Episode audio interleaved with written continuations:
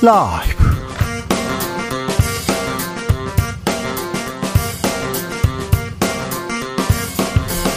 2023년 7월 7일 금요일입니다. 안녕하십니까, 주진우입니다. 북한의 강경 발언 쏟아내던 윤석열 대통령, 통일부 북한 지원부 아니다, 통일부 역할 주문했습니다. 문재인 전 대통령 현 정부의 대북 정책 비판하기도 했는데요. 윤석열 정부의 대북 정책 어떻게 읽어야 할지 최종건 연세대 교수와 이야기 나눠보겠습니다. 바이든인가 날리면인가, 희대의 재판을 외교부와 MBC가 벌이고 있습니다. 기자들의 수다에서 그 재판 과정 들여다보겠습니다. 국가보훈부가 고 백선엽 장군의 친일 기록 삭제 예고했습니다. 박민식 국가보훈부 장관, 백 장군이 친일파 아니라는데 직을 걸겠다고 밝혔는데요. 직을 걸 일인가, 그런 생각 듭니다. 애국미남단에서 친일 이야기 그리고 친일 공방의 역사 함께 살펴봅니다. 나비처럼 날아 벌처럼 쏜다. 여기는 주진우 라이브입니다. 오늘도 자중차에 겸손하고 진정성 있게 여러분과 함께 하겠습니다. 오늘 절기상 소서입니다. 작은 더위라고 하는데 엄청 큰 더위지 않습니까? 엄청 더웠잖아요. 장마인데 비는 안 오고 이렇게 더워도 되나, 이런 생각 듭니다. 역사상 가장 더운 날이 이어진다, 이런 보도도 나오는데 참 좀 두렵기도 합니다. 이번 더위 어떻게 대비하고 있습니까? 이번 여름 어떻게 보내고 계십니까? 어떤 계획 세우셨습니까? 휴가 가신다고요? 휴가 가셨다고요? 비행기 탔다고요? 여러분의 여름 이야기 듣겠습니다. 샵 9730, 짧은 문자 50원, 긴 문자는 100원이고요. 콩으로 보내시면 무료입니다. 그리고 청취율 조사 기간입니다. 02로 시작되는 전화 받으시면 주진우 라이브라고 외쳐주십시오. 부끄럽지 않잖아요. 알려주고 싶잖아요. 같이 들으면 좋잖아요. 자, 방송 중에 사연 보내주시는 분들 추첨 통해서 치킨 보내드리겠습니다. 그럼 주진우 라이브 시작하겠습니다.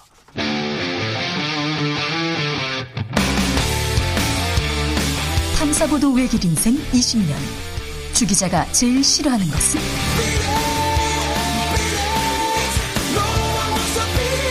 이 세상에서 비리와 부리가 사라지는 그날까지 오늘도 흔들림 없이 주진우 라이브와 함께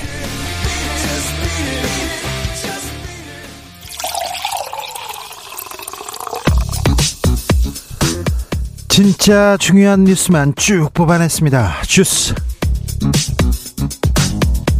정상근 기자, 어서 오세요. 안녕하십니까. 일본 후쿠시마 원전 오염수 안전성을 검토해온 정부 결과 발표했습니다. 네, 정부는 오늘 후쿠시마 제1원자력발전소에서 나온 오염수를 바다에 방류하는 일본 계획을 검토한 결과 계획대로만 진행하면 배출 기준과 목표치에 적합하며 국제원자력기구 등 국제기준에 부합한다라고 밝혔습니다. 정부는 또한 일본의 오염수 방출이 국내에 미치는 영향을 점검한 결과 오염수가 우리 해역에 유입해 영향을 미치는 시기는 대략 4에서 5년, 길면 10년에 이르고 삼중수소 등 방사능 영향은 과학적으로 유의미하지 않은 것으로 예측됐다라고 밝혔습니다. 대략 4, 5년, 길면 10년. 그래도 오면 안 되는데, 나중에라도 오면 안 되는데. 아무튼 안전을 위해서는 정부가 계속해서 신경 쓰는 모습, 국민 안전보다 더 소중한 것은 없다는 건 계속 이렇게 주지하는 모습 보여줬으면 하는데 그 부분이 조금 아쉽습니다. 후쿠시마 수산물 수입금지 방침은 유지하기로 했습니다. 네, 정부는 후쿠시마 원전 오염수 방류 계획의 적절성과 후쿠시마산 수산물 수입 금지 조치는 관련이 없다라고 밝혔습니다. 네. 정부는 일본이 후쿠시마 사고 이후 바다로 흘러간 고농도 오염수와 각 오염수를 포함해서 핵종들에 대한 데이터는 제출하지 못하고 있다라며 수입 규제 조치는 자국민 안전을 위한 독립적 주권 국가로서의 조치라고 밝혔습니다. 또한 정부는 일본 근접 공해상 8개 지점에서 매월 조사를 실시하고 해역 방사능 모니터링 정점을 92개에서 200개로 확대하며 해수욕장에 대한 검사도 매주 지속한다라고 밝혔습니다. IAEA 사무총장 오늘 한국에 왔습니까? 네, 라파엘 그로시 IAEA 사무총장이 3박 4일간의 일정으로 방일 일정을 마치고 오늘 저녁 입국을 합니다. 이에 앞서 라파엘 총장은 일본에서 기자회견을 열었는데요. 이 자리에서 한국 내 오염수에 대한 우려를 잘 알고 있다라며 설명을 지속할 것이라고 말했고요. 한국의 야당과도 만나고 싶다라고 말했습니다. IAEA 사무총장이 우리나라만 옵니다. 다른 나라를 간다. 중국이나 뭐 대만이나 다른 나라를 간다는 소식은 아직은 없어요. 뉴질랜드 뉴질랜드도 간다고는 한 것 같은데 왜 우리나라만 올까? 와서 무슨 얘기를 할까? 좀 들어봐야 되겠습니다. 우리 군이 독도 수호 훈련을 했습니다. 그런데 일본이 강하게 항의했네요. 네, 우리 군이 지난달 말 독도 인근 해상에서 독도 동해 영토 수호 훈련을 실시한 사실이 전해졌습니다. 네. 군은 올해 첫 독도 수호 훈련을 비공개로 실시했는데요. 네. 이 훈련은 1986년부터 매년 2차례 정례적으로 시행되는 훈련입니다. 네. 그런데 일본 외무성이 이 훈련에 대해 외교 경로를 통해 강하게 항의한 사실이 전해졌습니다. 일본 외무성은 독도를 다케시마로 지칭하며 역사적 사실과 국제법상으로 분명히 일본 고유의 영토라고 주장했다고 하고요. 이번 한국군 훈련은 도저히 받아들일 수 없으며 매우 유감이라는 입장을 밝혔다고 합니다. 일본 고유의 영토로 도저히 훈련한 거 받아들일 수 없다고요?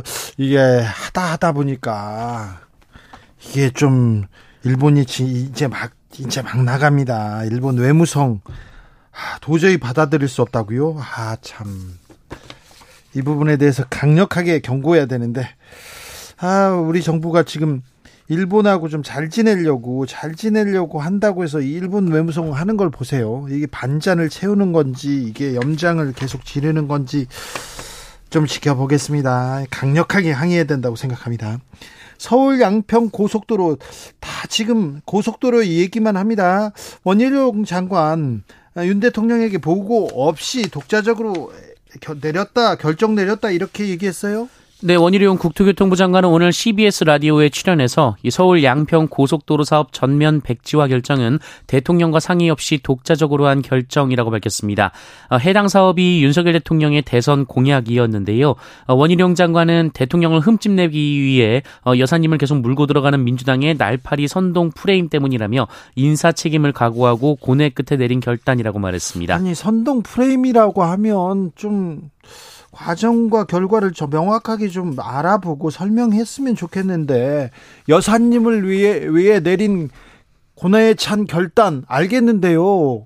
양평 주민들을 위해서도 결단해야 될 거 아닙니까? 양평 주민들도 생각하고 그 주변 사람들도 생각해야 되는 거 아닌가 이런 생각이 듭니다. 여사님한테 이렇게 하는 거는 참을 수 없어. 참. 좀 이상하다 이런 생각 하는데 잠시 후에 저희가 자세히 좀 이야기 들어보겠습니다. 민주당은 원희룡 장관 비판하고 나섰습니다. 네, 원희룡 장관은 어제 고속도로 사업 백지화를 선언하면서 김건희 여사의 땅이 그곳이 있다는 것을 사건 전에 조금이라도 인지한 게 있었다면을 전제하며 장관직을 걸 뿐 아니라 정치 생명을 걸겠다라고 밝힌 바 있습니다. 예.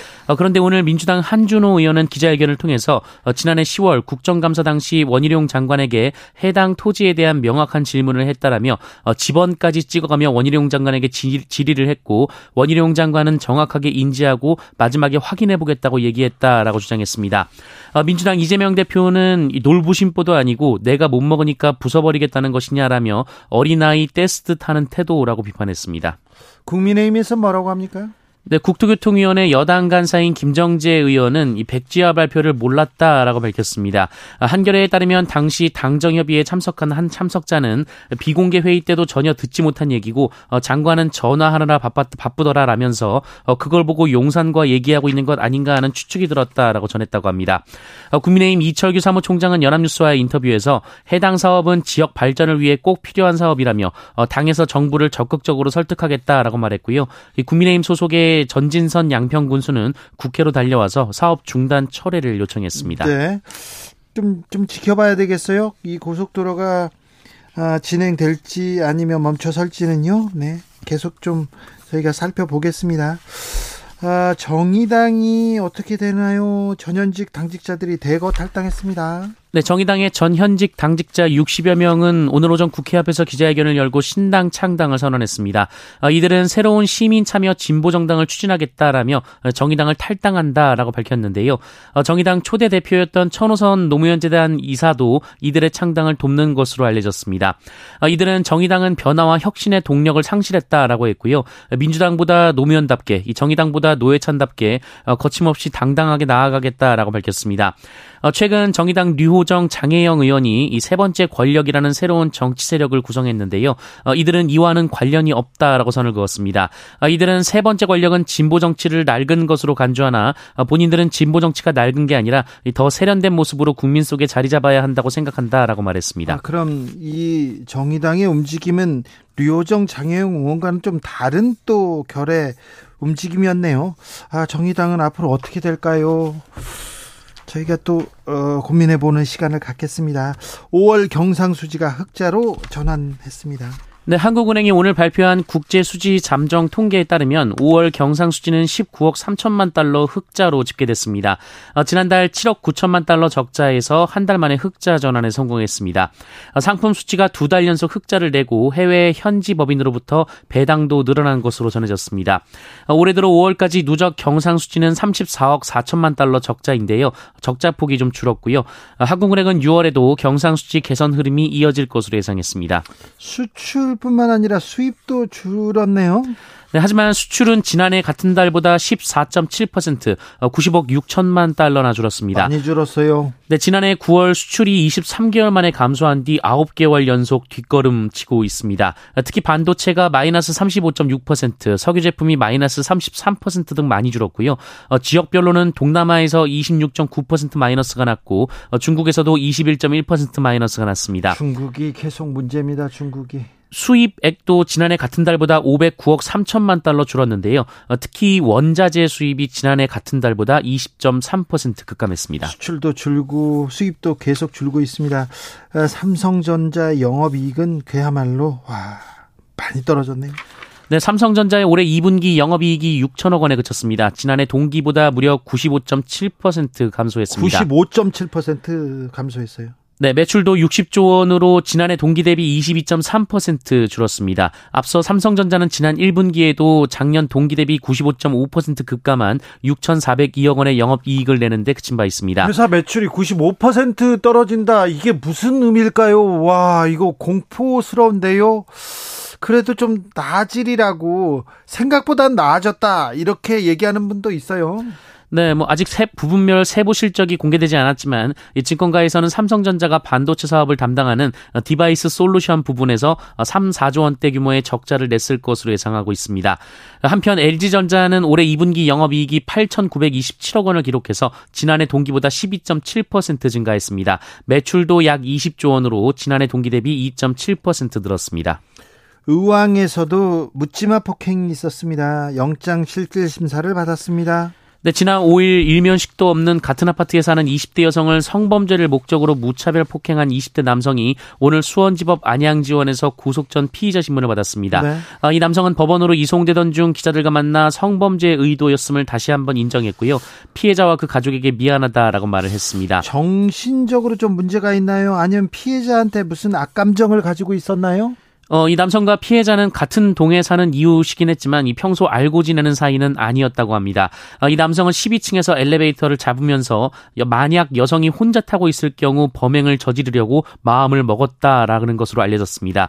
그리고 피해자를 폭행하고 10층에서 끌어내리기도 했는데요. 이 남성은 청소년 시절 강간미수 혐의로 한 차례 처벌을 받은 이력도 있습니다. 이렇게 무서운 뉴스가 계속 많이 나와서요. 참... 죄송하네요. 오늘 날씨 굉장히 덥습니다. 왜 이렇게 더운 거죠? 네, 장마 영향권에서 벗어난 중북부 지역은 오늘도 날씨가 많이 무덥습니다. 네. 이 수도권과 강원 지역에 폭염주의보가 발효 중인데요. 한낮 서울 기온이 33도까지 오르면서 어제보다 더 높은 기온을 보이고 있고요. 특히 습도가 높아지면서 이 체감상 느껴지는 더위는 더 심할 것으로 보입니다. 저 남부지방에는 지금 비가 많이 온다는데요. 네, 잠시 물러나 있던 정체전선이 충청 이남 지역에 비를 뿌리고 있습니다. 호남 지역은 호우주의보도 발효가 됐는데요. 비는 내일 오전 충청 이남 지역부터 잦아들겠지만 남해안과 제주는 일요일 아침까지 비가 이어질 것으로 보이고 많게는 150mm가 넘는 많은 비가 내릴 것으로 예보가 됐습니다. 특히 돌풍과 벼락을 동반한 요란한 비가 내릴 것으로 전망됐습니다. 이렇게 덥고 더운데 폭염이 쏟아지는 것은 우리나라뿐이 아닙니다. 전 세계적 현상이라고 합니다. 네, 미국 국립해양대기관리국에 따르면 지난 5일 지구의 평균 기온이 17.18도였다고 합니다. 네. 사흘 전 17도를 넘어서면서 지구 역사상 가장 더운 날 기록을 새로 썼는데요. 지금 사흘 연속 이 최고 기록을 경신을 하고 있습니다. 계속요. 네, 이 이전까지 지구 평균 기온 최고 기록은 2016년 8월에 16.92도였습니다. 아직 7월 초임에도 가장 높은 기온을 기록한 건데요. 전문가들은 엘니뇨 현상이 한창이라는 점을 고려할 때 어제 경신된 최고 기록도 조만간 깨질 것으로 내다봤습니다. 세계 기상기구는 4년 만에 엘니뇨가 발생했음을 공식 확인했습니다. 지금 북반구가 펄펄 끓고 있는데요. 이 중국 일부 지역에서는 35도가 넘는 더위가 이어지고 있고 미국 남부도 37도를 오르내리고 있습니다. 우리나라도 휴가철이 본격적으로 시작되기 전이지만 35도까지 오르내리고 있고요. 이 북아프리카의 일부 지역은 기온이 50도를 넘은 곳도 있다라고 합니다. 남극도 영상 8도가 넘는 상황이라고 합니다. 북극 시베리아가 37도 얘기하고 있고 남극도 8도라고 합니다. 이거는 또 굉장히 좀 우리가 새겨들어야 될 뉴스 맞는 것 같습니다. 세계가 위기입니다. 지구가 아프다고 지금 열이 펄펄 끓고 있다고 이렇게 신호를 보내는데 우리는 뭘 해야 될지 걱정이 큽니다. 주스 정상근 기자 함께했습니다. 고맙습니다. 그로시아 IAEA 사무총장이 왜 우리나라만 올까요? 중국, 대만 등 여러 나라는 안 가고 왜 우리나라하고 뉴질랜드만 갈까요? 그렇게 얘기했는데요. 태평양 섬나라인 쿡제도에도 간다고 합니다. 주로 반대 여론이 높은 국가를 방문할 예정이라고 합니다. 자, 소섭입니다. 작은 더위가 아니라 이렇게 더워요. 얘기했는데요. 3911님께서는요. 근데 왜 저한테는 전화가 안 오나요? 네. 전화 오면 바로 주진우 라이브 외칠 텐데 기자님 감기 걸리셨군요. 빨리 쾌차하기 바랍니다. 저는 괜찮고요. 정상근 기자가 감기 걸렸어요. 네. 0232님, 이 시대 최고의 방송 주진우 라이브 공이 좀 전화 오면 강추할 겁니다. 그런데 전화를 받았다는 분이 없네. 받아야 되는데 왜 우리 청취자들 피해서 보내는지 전화하는지. 형우남님, 휴가요. 불경기라 그냥 넘어가기로 해서 가끔 주말에 캠핑이나 가려고요. 그래도 여름에 좀 쉬어야죠. 쉬어야 잘 놀고 잘 쉬고 그래야 또 열심히 일하죠. 올 상반기 고생했지 않습니까? 김한수님, 이번 휴가는요 포기했습니다. 아버지가 중환자실에 계셔가지고요 5분 대기하고 있습니다. 그러느라 더위도 못 느끼고 있는 것 같아요. 아버님 빨리 쾌차하시길 빌겠습니다. 8741님, 여름 휴가를 조금 미루어서 10월에 아들이 있는 미국에 한 달 갈 예정입니다. 찐으로 기다려집니다. 91이신 시어머니를 두고 가는 게 좀 걱정이 되기는 하지만요. 그래도 아들 보러 가야죠. 네. 가긴 가야 됩니다. 제 친구들도 오늘 휴가를 갖고 어떤 친구는 또 파리로 가고 막 그러는데 가고 싶다 이렇게 생각도 들지만 또 그래도 저희는 또 여러분 곁에서 좋은 뉴스 보내주면서 여러분을 지키겠습니다. 이 더위를 좀 지켜보겠습니다. 8430님, 더울 때 집 나가면 고생입니다. 집에서 수박 먹으면서 주진우 라이브 듣고 있으면 좀 화가 날 때도 있긴 하지만 행복해요 얘기합니다. 좀 화가 나더라도. 네, 그렇죠. 네. 3729님, 얼마 전부터 수영을 배우기 시작했는데 너무너무 재밌어요. 저도 수영 배우고 싶다. 수영을 해야지 이렇게 하는데 하고 계시군요. 하루에 2번 가고 싶을 정도로 좋아요. 진짜요? 그렇게요? 이번 여름 휴가는 전국 50m 레인 수영장 도장 깨기 하고 다닐 계획입니다. 37이군요. 존경스럽네요. 수영을 이렇게 해야 되는데 운동을 해야 되는데 해야 되는 이유는 하나입니다. 건강하고 행복하려고. 그런데 하지 말아야 될 이유가 너무 많아요. 오늘 피곤하고 오늘 허리가 아프고 오늘 좀 기분이 나쁘고 오늘은 시간 없고 오늘은 친구 만나고. 그런데요, 건강을 위해서 행복을 위해서 운동해야 됩니다. 운동하시면 베르베르가 또 얘기했잖아요. 우울하고 걱정이 많아요. 고민이 많아요. 그럴 때는 몸을 쓰라고, 운동하라고 했습니다. 여러분께서도 운동으로 이 여름 이겼으면 좋겠습니다. 교통정보센터 다녀올게요. 임초희 씨.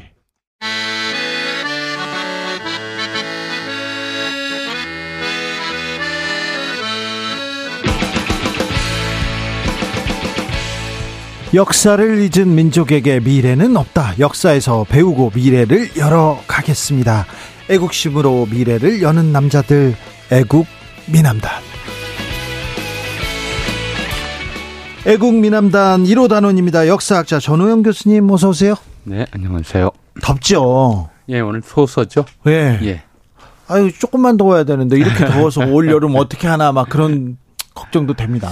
기후 변동이 네. 뭐 좀 어떤 영향을 미칠지 네. 아직도 감도 안 잡히잖아요. 그래요. 우리 앞에 다가온 현실이 예. 됐어요. 뭐 북극 얼음이 녹아서 네. 이제 해수면이 높아지고 해일 같은 것들이 자주 일어날 가능성도 있고 뭐 좀 이게 해안가에 있는 원전들이 어떤 영향을 미칠지 좀 불안하기도 하고 예. 좀 그런 상황인데 예. 좀 어떻게 견뎌야 될지도 잘 모르겠습니다. 이미 저 마지막 시침은 지나갔다. 인간이 되돌릴 수 있는 네. 그런 얘기들도 하고요. 선생님은 여름 예. 무더위 나는 좀 비책 같은 게 있습니까? 없습니다. 없어요? 예. 네. 아, 그렇구나. 뭘 또 여름에는 뭘 한다던가. 아, 뭐. 원래 예. 우리가 피한이라는 말은 없어요. 그래요? 추위는 도망갈 수가 없어요. 네. 근데 피서는 있어요. 예. 더위는 피해서 도망다닐 수가 있거든요. 네. 그래서 옛날부터 피서라는 말을 썼죠. 예. 그러니까 도망다니는 방법들이 뭐 아주 옛날에는 좀 시원한 계곡이나 물가로 놀러 간다던가 예. 뭐 이러는 거였었는데 네. 근데 요즘에는 뭐 호캉스니 뭐니 해서 예. 이제 그 전자냉방, 에어컨 네. 시원하게 나오는 데서 이제 숨어 있는 이런 방법들을 쓰곤 했었죠. 네. 근데 아무래도 사실은 보통 사람들에게는 좀 그 여름이 네. 뭐랄까요 더 견디기 어려운 추위 사실은 이제 땔감 때문에 겨울에 돈이 드는 거지만 네. 더 견디기 어려운 부분들이 있었던 것 같아요. 신영복 선생이 옛날에 네. 감옥에 오래 있었잖아요. 네. 그러면서 그런 글을 쓴 적이 있어요. 네. 감방에 있으면 네. 여름에는 사람이 싫어지고 네. 겨울에는 사람이 좋아진다. 네. 온기를 나눌 수 있어서 좋아지고 예. 그 열기가 자기 몸에 이제 미치기 때문에 싫어진다. 같은 방에 있는 네. 사람들이 그런 얘기를 한 적이 있었던 거거든요. 네.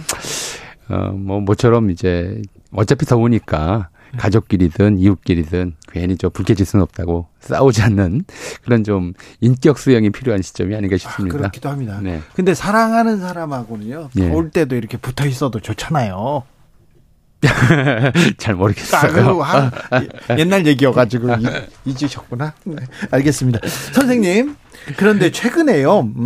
고 백선엽 장군 친일 반민족 행위자라는 표현 삭제하는 방안을 국가보훈부에서 추진하고 있습니다. 박민식 장관은 백선엽 장군 친일파가 아니라는 것에 직을 걸고 이야기할 자신이 있다 이렇게 얘기했는데 이거 역사학자로서는 어떻게 보셨어요?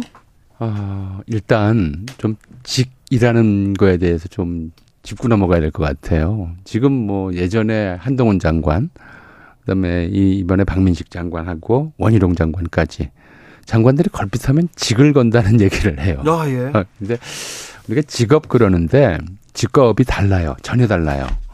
그러니까 직은 하늘이 맡긴 일이다라고 이제 해석하면 돼요. 업은 먹고 살기 위해서 하는 일이다. 네. 그래서 천직이라고 하고 생업이라고 하죠. 그리고 이 천직은 세상을 더 좋게 만들기 위한 일이기 때문에 뭐 공직이든 교직이든 관직이든 이런 데 쓰고요. 업은 공업상업 농업할 때 그냥 먹고 살기 위해서 하는 일로 쓰거든요. 그러니까 하늘이 맡긴 일이라고 하는 것은 소명이라고 하는 것이고 한편으로는 또 한편은 요즘 개념으로 하면 이제 국민이 맡긴 일인데 그거를 무슨 도박판에 판돈도 아니고 자기 마음대로 걸고 뭘 하겠다는 이야기를 하는 것 자체가 좀 너무 경박하다. 이제 이런 생각이 들고요. 네. 두 번째로는. 근데 이분이 검사 일을 오래 하셨잖아요. 검사 출신입니다. 근데 뭘 공부를 했다고 자신있게 친일파가 아니라고 단정을 해. 왜냐하면 백선엽 장군 스스로가 본인이 이제 간도특설 때 활동한 걸 인정을 했고요. 게다가 한 이제 10년 가까이 됐죠. 그동안 안 알려져 있다가 안 밝혀졌다가 백선엽 장군의 상관의 회고록을 통해서 그 사람의 창시명이 알려졌어요. 예. 그 창시명이 뭐였냐면 시라카와 요시노리였어요. 들어보셨을 것 예. 같아요. 시라카와 요시노리가 원래 이름이 원래 두 사람이에요. 그러니까 백선엽 장군하고 또 다른 시라카와 요시노리가 있는데 네. 그 사람이 누구냐면 윤봉길 의사 상해 의거에 폭탄에 맞아 죽은 일본군 대장이었어요. 네. 그때는 이제 1932년이니까 백선엽 장군이 12살 때였었고요. 예. 그 10대 내내 이제 그런 그 시라쿠야 요시노리라는 사람 이름을 모를 수가 없는 그런 상황이었거든요. 네. 일본의 관동군 사령관이었고 하니까. 근데 하필이면 이제 1930년대 말 40년대 창씨 개명을 할 때 그 이름을 자기 이름으로 썼단 말이에요. 그럼 그 의식을 과연 우리가 뭐라고 좀 설명을 해야 되느냐는 거죠. 근데 무슨 근거로 친일파가 아니라는 걸 직을 걸고 자신할 수 있다는 얘기를 하시는지, 본인이 무슨 뭐 그 부분에 대해서 공부를 하신 것도 아니고, 공부를 하셨다 하더라도 할 수 없는 이야기거든요. 그래서 좀 경솔하고 경박하고 또 좀 정말 근거 없는 얘기를 가지고 한다라고 하는 것이고, 세 번째로는 그걸 왜 지우느냐는 거죠. 지운다고 사라지는 거 아니잖아요. 한 사람의 네. 일생이 지워지는 건 아닌데, 이분이 검사 일을 오래 하시면서, 뭐, 구속영장 청구서나 아니면 이제, 공소장에 어떤 죄목을 지워버리면 법정에서 다뤄지지 않는다라고 하는 그런 경험에 너무 익숙하신 것 같아요. 그러니까, 공소장에 안 쓰면 법정에서 그거 다뤄지질 않잖아요, 애초에. 네. 뭐, 죄가 있어도 무죄가 되고, 없는 사람도 공소장에 써버리면 유죄를 따져야 되고, 이런 상황들이 계속 되는 건데. 근데 역사의 법정은 이런 현실의 법정과는 다르거든요. 검사가 죄목을 삭제한다고 해서 그 죄가 사라지질 않고, 잘못을 지운다고 해서 잘못이 사라지는 건 아니에요. 그러니까 6.25 전쟁 때의 이른바 공훈과는 별도로, 간도 특설대 활동이라든가, 또 뭐 이런, 일본군으로서 활동한 것들에 대한 기록을 왜 지워야 하는 왜 지우려고 하는지 도저히 납득할 수가 없는 그런 좀 조치인 거죠. 아, 그러게요.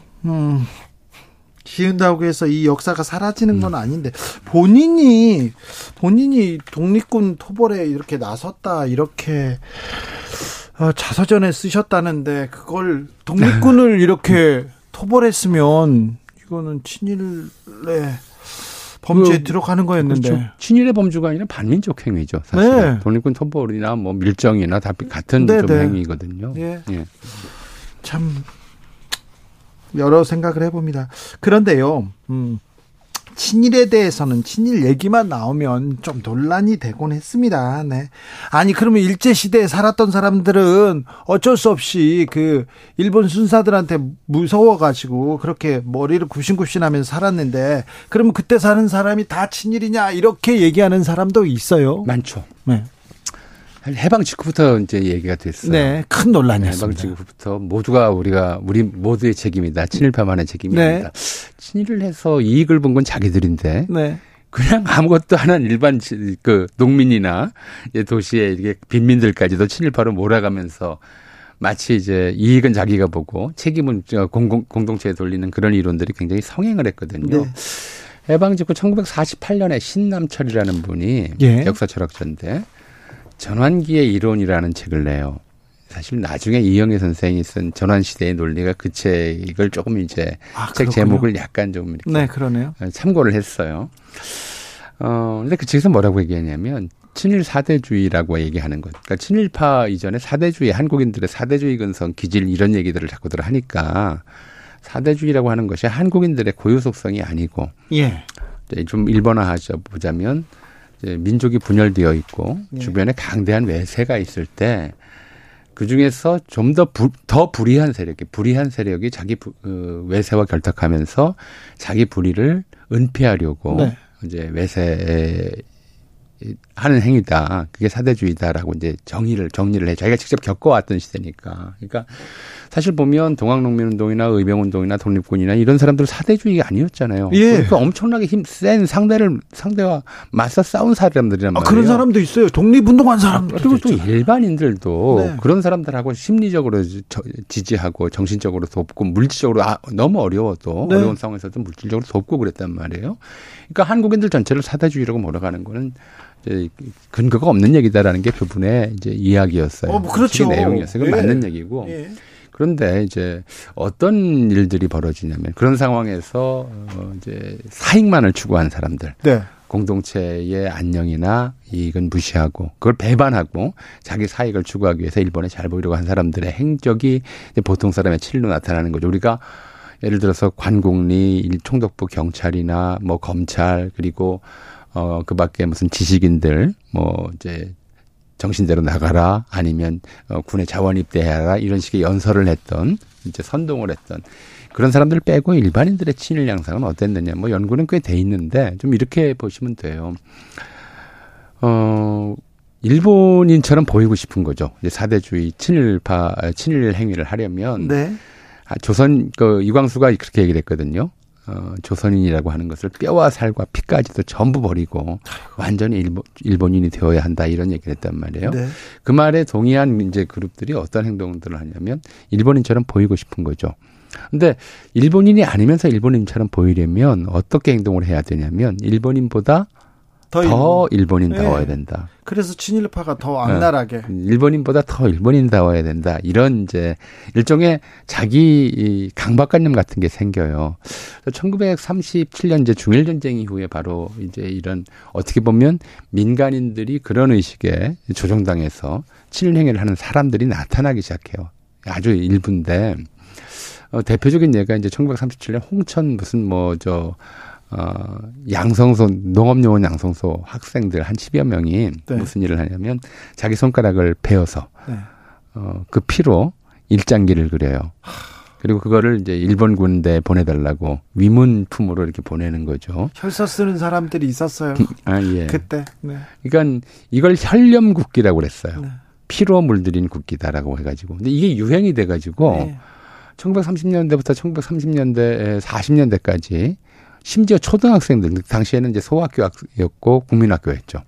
국민학교 학생들까지도 이 혈렴국기를 버려 펼쳐 써야 돼요? 예, 써서 보내는 게 유행이 되고, 그런 학교가 나오면 이제 담임이 칭찬받고, 이런 일들이 이제 광범위하게 벌어지죠. 그리고 1939년에 좀 굉장히 좀 흥미로운 일이 일어나요. 이게 당시 애국노인 이원하. 애국공 이원하 사건이라고 해서 뭐 당시 총독부기관지에서 대대적으로 보도한 사건인데, 전체 사건의 좀 스토리가 나중에 우리가 60년대에 좀 학교 때 열심히 배웠던 이승복 사건하고 굉장히 흡사해요. 네. 70 넘은 이제 이원하라는 노인이 인사불성 상태로 누워 있었대요. 이제 중병에 걸려서 오늘 내일 하던 중이라서 그 부인이 간병을 하고 있는데 새벽에 깜빡 존 사이 없어졌다는 거예요. 네. 이 노인이 어디서 발견됐냐면 거기서부터 한 500m 정도 떨어진 일본 국기계양대 밑에서 시신이 발견됐다는 거예요. 그래서 그 신문의 제목이 뭐라고 뽑혔냐면 국기 밑에서 죽고자, 일장기 밑에서 죽고자. 이제 마지막 쓰러져가는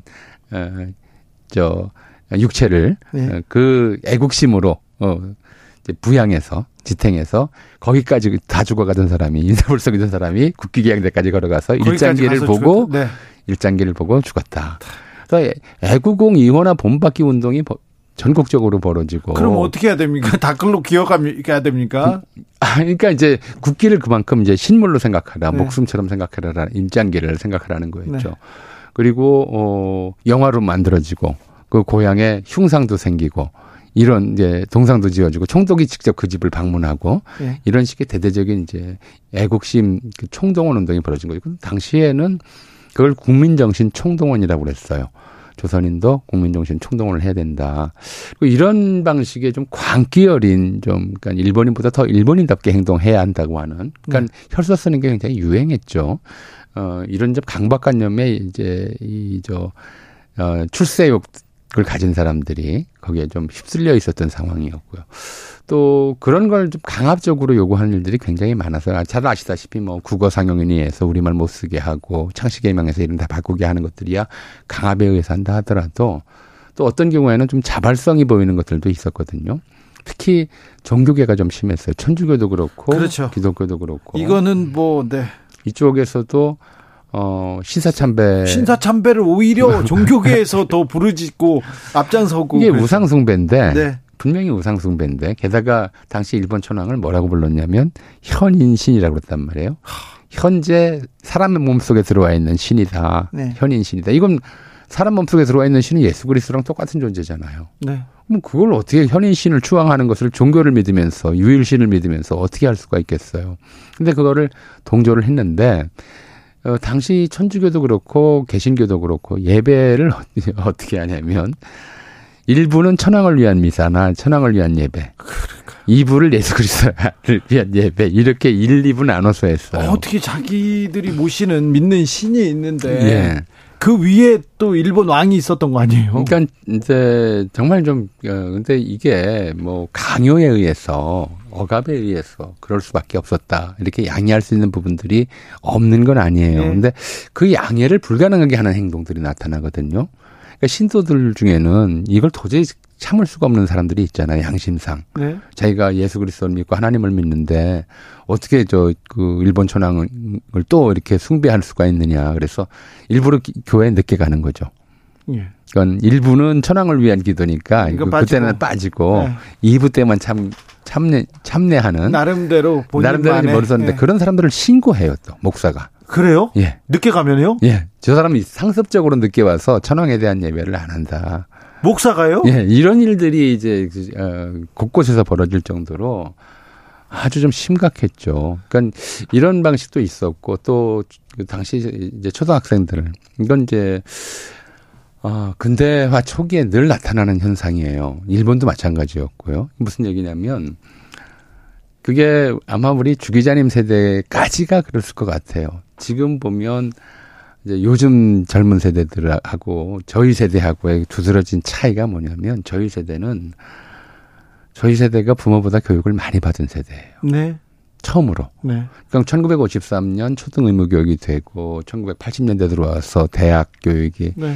그러니까 좀 일반화라기보다 보편화 상당히 많이 늘어나면서 대략 1950년대, 60년대, 70년대생들, 80년대생 일부까지도 그럴 거예요. 이 사람들은 대개가 자기 집에서 부모보다 교육을 많이 받은 세대죠. 그래서 이 세대에 좀 고질병 비슷한 게 있어요. 부모들한테 무시당한다는 느낌을 주는 그런 가정 내에서 그래요? 그런 일들을 많이 하죠. 더 많이 배웠으니까 부모님을 무시해요. 잘 모른다고. 근데 요즘 세대들은 오히려 이제 거꾸로 그렇지는 않죠. 부모 세대하고 자식 세대하고의 교육 격차가 거의 안 나니까 이제 그런 차이들이 있어요. 그게 아마 역사상 이제 아주 짧은 기간 동안에 어느 나라에서나 좀 근대 교육이 시작될 무렵에 잠시 나타나는 현상이거든요. 한 세대 정도 그런 세대들이 나타나요.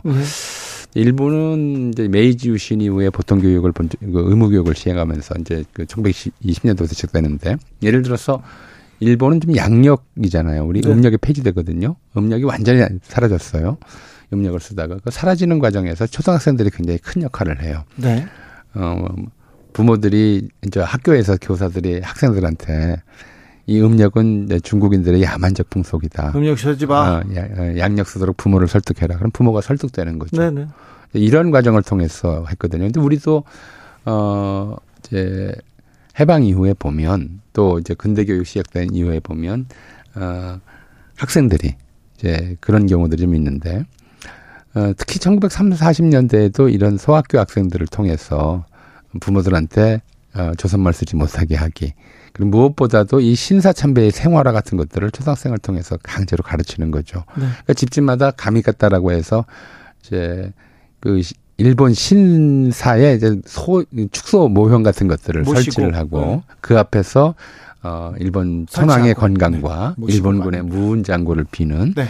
이런 일상적인 행동들을 하도록 하기도 했죠. 예. 3283님께서 백선엽 장군이 만주 군관학교 나왔다고 친일파라고 하는데요. 태어나니까 일제시대고 가족 먹여 살리고 출세하고 싶어서 군관학교 들어간 게 친일파라고 할 수 있나요? 당시 중고등학교 선생들이 칼을 차고 가르치던 시절입니다. 선생이 때린다고 조선말로 아야 하면 그렇게 더 맞던 시절도 있었습니다. 이렇게 얘기하십니다. 그러니까 그게 다들 그랬다면 그런 얘기가 가능하겠죠. 근데 네. 당신 이제 그 정도면 인텔리층이잖아요. 지식인이잖아요. 예, 예. 지식을 가진 사람이 판단할 수는 있죠. 네. 그러니까 태어났을 때 식민지다. 1920년 태어났으니까 식민지 맞죠. 근데 식민지인데 식민지 상황에서 네. 그때 태어나서도 독립운동한 분들이 있기 때문에 사실 그런 분들이 네. 하나의 좌표라고 하는 거거든요. 네. 우리가 이제 헷갈리죠. 네. 사실은 선택하는 게 늘 헷갈려요. 그러니까 네. 저는 이제 그런 생각을 하는데 안중근 의사가 예. 또는 윤봉길 의사가 그 의거를 한 이유가 뭐냐.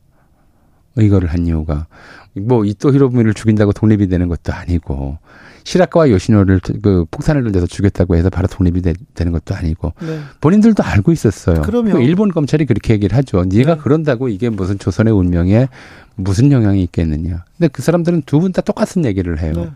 내가 이렇게 함으로써 우리 민족에게 옳고 그름의 기준을 알리고 싶었다는 거죠. 네, 목숨을 바쳐서. 그렇죠. 내 목숨을 바쳐서 예. 이런 사람들도 있는데 그렇죠. 그렇게까지 먹고 살겠다고 해야 되느냐. 너 먹고 살려고 민족을 배신하고 이런 불의를 용인하고 거기에 합세해서 그렇게 행동하는 것이 옳으냐. 이걸 가르치려고 했던 거예요. 그래서 네. 자기 목숨을 던진 거란 말이에요. 그렇죠. 근데 거기서 그런 걸 모를 수도 없는 상황이고 네. 그렇게 한 것을 가지고 우리가 아 그거 다 잘한 일이다 이렇게 얘기할 수는 없잖아요. 그래서는 안 되죠. 그렇죠. 그렇게 네. 되면 오히려 정말 독립유공자들한테 우리가 죄스러운 거죠. 그렇죠. 자기 목숨을 던진 네. 분들한테. 네.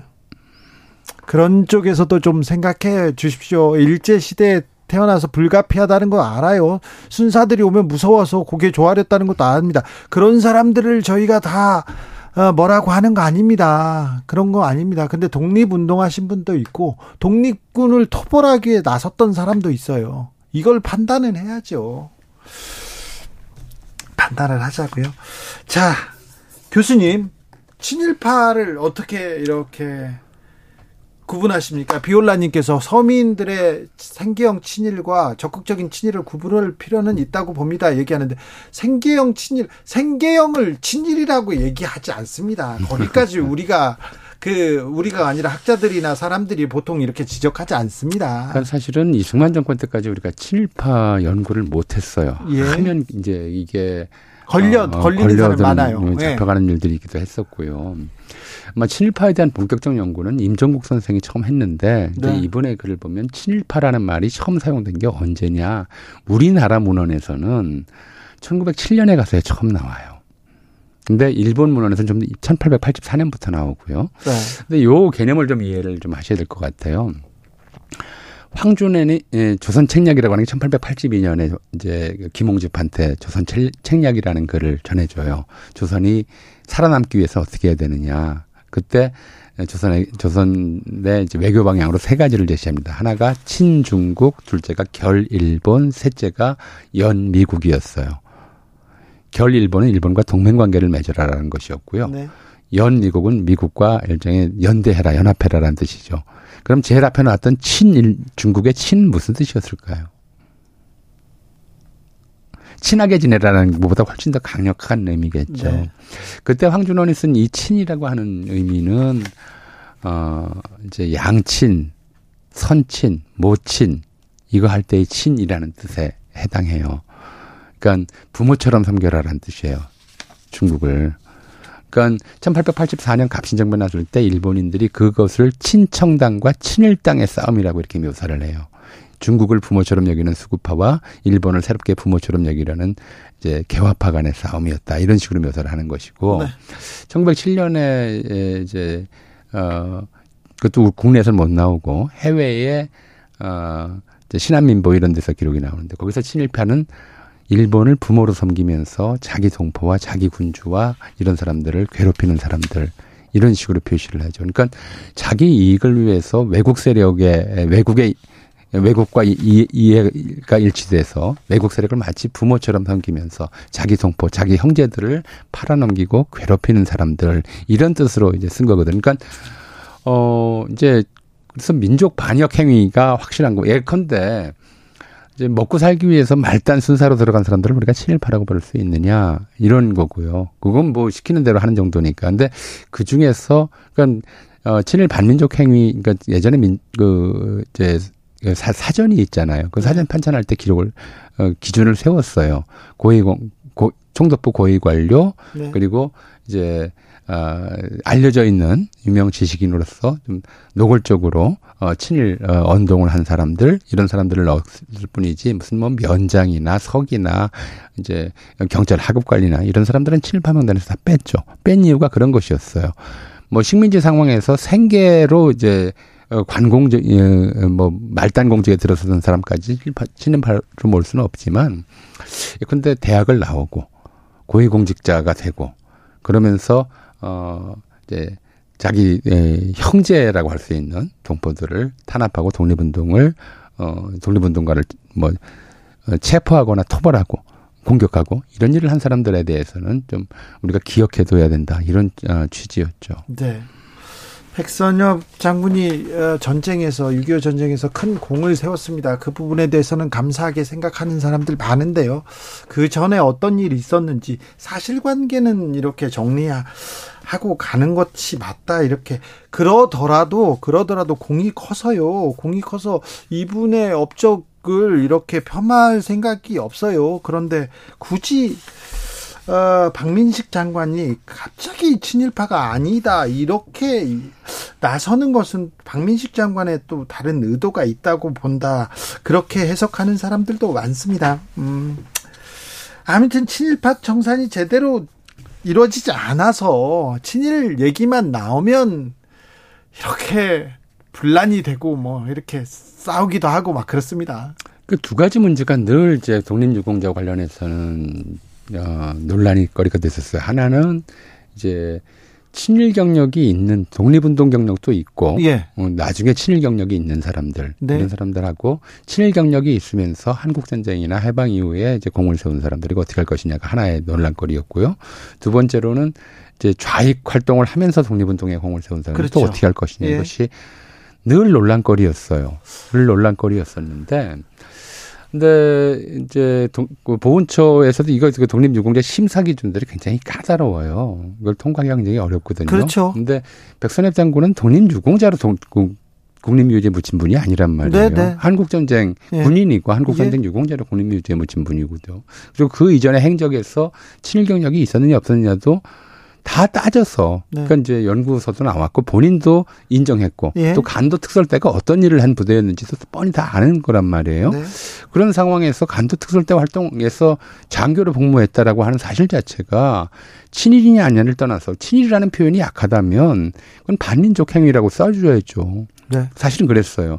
그러니까 그런 일들이 있었는데 그걸 왜 지우려고 하느냐. 게다가 최근에 이제 이 정부의 그동안의 이제 일본과의 관계들을 놓고 보면 뭐 친일 정권이라고 하는 얘기를 들을 정도잖아요. 네. 그런 얘기를 들어도 친일이 무슨 잘못이냐 이제 이렇게 얘기를 하고 있는 편이고. 네. 근데 친일파가 아니다라고 얘기할 이유가 뭐가 있겠어요? 그렇죠. 납득이 안 되죠. 네.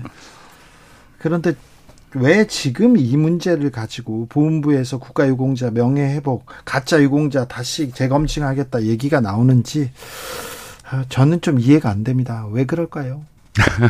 저도 잘 이해가 안 되기는 하는데, 네, 오랫동안 이제 그런 그 이야기가, 네, 뉴라이트 전국 연합이 만들어지고 나서, 예, 이제 안병직 최초의 그분이 이제 회장인가요? 이사장인가, 예, 하셨, 뭐 대표인가 하셨어요. 그분이 예전에, 예, 그런 말씀을 하신 적이 있어요. 이제 그동안 우리가 생각해왔던 우리 역사 기억과는 전혀 다른 얘기를 하신 거죠. 그러니까 독립운동가가 한 일이 뭐 있느냐. 사람 죽이고 건물 폭파하고, 네, 파괴만 했다. 네. 그다음에 친일파가 뭐 잘못한 게 뭐 있느냐. 학교 세우고 이제 공장 회사 짓고 그렇게 해서 우리 민족 발전의 기틀을 만들어줬다. 이렇게 얘기를 하신 적이 있어요. 아이고. 이제 그런 좀 철학들, 일종의 정의, 민족의 좌표 또는 민족다움, 민족 정기, 이런 것들에 대한 생각은 좀 쓸데없는 생각이고, 착실하게 경제 발전이라든가 이런 것만 중심으로 놓고 가자라고 하는 좀 비전을 그런 비전을 얘기했었는데 그 비전에 따라가고 있는 거다라고 저는 생각이 들어요. 뉴라이트 인사들이 이명박 정부 때 득세했었는데요. 다시 이렇게 중요한 자리를 차지하고 나서면서 이런 역사 논쟁이 다시 거듭되는 것 같습니다. 제가 초반에 이렇게 더운데도 사랑하는 사람하고 있으면 이렇게 시원하고 좋아요 이렇게 얘기했는데 선생님한테 짓궂은 농담해서 죄송합니다. 근데요, 저는 선생님하고 여름에 가까이 이렇게 붙어가지고 이런 얘기 들으면 정말 좋을 것 같아요. 시원할 것 같아요. 그런 취지인 거 아시죠? 예, 예. 제 마음 아시죠? 예, 죄송합니다. 합니다. 네, 아시죠? 예, 저도 알고요. 네. 또 제 처가 다행스럽게도 이 방송을 안 듣기 때문에. 아, 그래요? 예. 그 사모님은 저 좋아하는데요. 동문이라고. 네. 예. 저를 예뻐하신다고 얘기하셨잖아요. 그런데 아무튼, 네, 저는 그런 얘기가 하고 싶었어요. 네. 네, 듣고 싶습니다. 이 여름에 역사 공부를 하고 역사책을 듣는 것도 굉장히 좋은 방법이라고 이렇게 생각합니다. 그런 마음이 아시죠? 예. 독서 삼매경 피서에도 굉장히 좋은 방법이긴 하죠. 알겠습니다. 네. 역사학자 전우영 선생님과 함께했습니다. 감사합니다. 네, 감사합니다.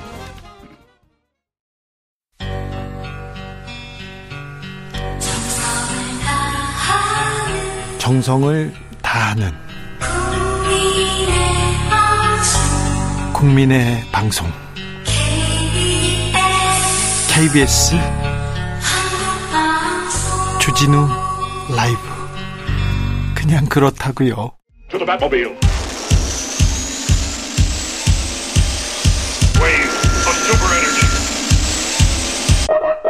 주 기자의 1분.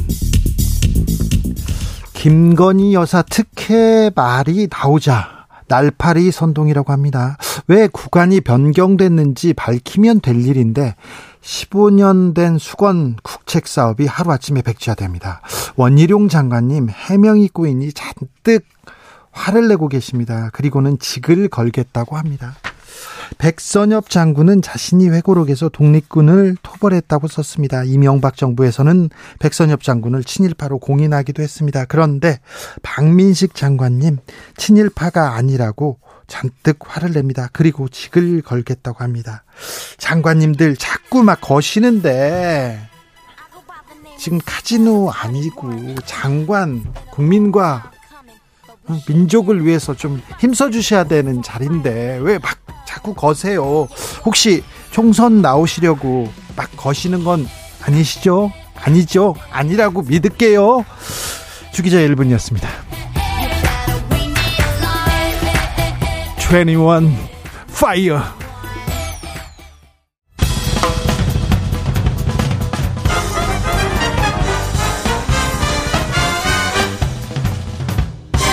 훅 인터뷰. 모두를 위한, 모두를 향한, 모두의 궁금증 훅 인터뷰. 많은 이슈들, 뜨거운 이슈들 계속 나옵니다. 그런데 외교 안보 걱정이다, 우리 한반도 평화 걱정이다, 그렇게 걱정하는 사람들 많습니다. 그래서요, 이 점 좀 이모저모 짚어보겠습니다. 최종건 연세대 정치외교학과 교수 모셨습니다. 어서 오세요. 네, 안녕하세요. 네. 얼마 전에 문재인 대통령이 그 교수님 책 가지고 이렇게 말씀하셨더라고요. 네, 인상 깊었습니다. 예. 네. 평화의 힘입니다. 네, 평화의 힘. 그리고 네. 뭐 부제는 문재인 정부의 용기와 평화 프로세스에 관한 기록입니다. 네, 문재인 정부가 용기가 있었습니까? 평화 프로세스에? 제가 따지고 보니까 60개월 정부 기간 중에 네. 58개월을 교수직을 휴식하고 일을 했더라고요. 아, 그래요? 예. 그리고 학교에 5년 만에 돌아오니까 네. 이런저런 생각이 많이 들죠. 예. 뭐 같이 일했던 분들은 뭐 압수수색도 당하시고 네. 기소도 당하시고 네. 심지어 지금 재판 중이신데, 또 동시에 한반도 평화 프로세스 5년간의 평화를 뭐 가짜 평화이니 네. 그리고 뭐 이런저런 폄훼를 뭐 우리나라의 가장 높으신 분부터 네. 주요 직위에 계신 분들이 이렇게 소위 죽비를 때리듯이 마치 예. 우리가 현직에 있는 것처럼 예. 비판을 받아요. 그러니까 보면 역대 대통령은 나름대로 네. 한반도의 불안정성을 최소화하고 예. 그리고 나름대로 한반도의 안보를 관리하기 위해서 중요한 국면마다 좀 자기 나름의 정책을 폈거든요. 네.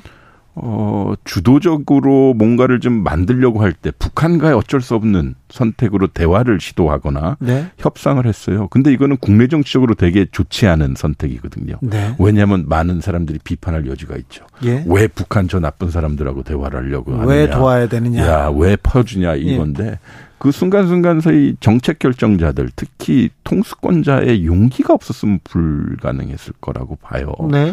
우리 문재인 대통령님도 근저에서 모시면 항상 말씀하셨던 것이 작심하고 가는 길이다. 네. 그러니까 이게 단순히 정쟁과 국내 정치 영역을 벗어나서 한반도의 평화를 지키기 위한 일종의 용기 있는 결단이다. 그리고 사실 국내적으로 그렇게 인기가 없을 수도 있고 많이 힘든 정책이거든요. 또 네. 미국을 설득해야 되고, 그리고 국내적으로 설득한 후에 그렇게 우호적이지 않은 북한과 마주 앉아서 네. 한반도의 비핵화와 평화 정책에 대한 이런저런 협상을 해야 되는데 이게 반드시 성공하라는 법은 없거든요. 네. 그렇다 보면 그 정치인 그리고 군 통수권자 그리고 대통령으로서 왜 그런 결단을 해야 하는가. 그걸 보면 아마 역설적으로 대한민국 혹은 한반도에서 평화가 가장 중요한 것이다라고 네. 대통령이 되면 늘 느끼는 것 같아요. 네.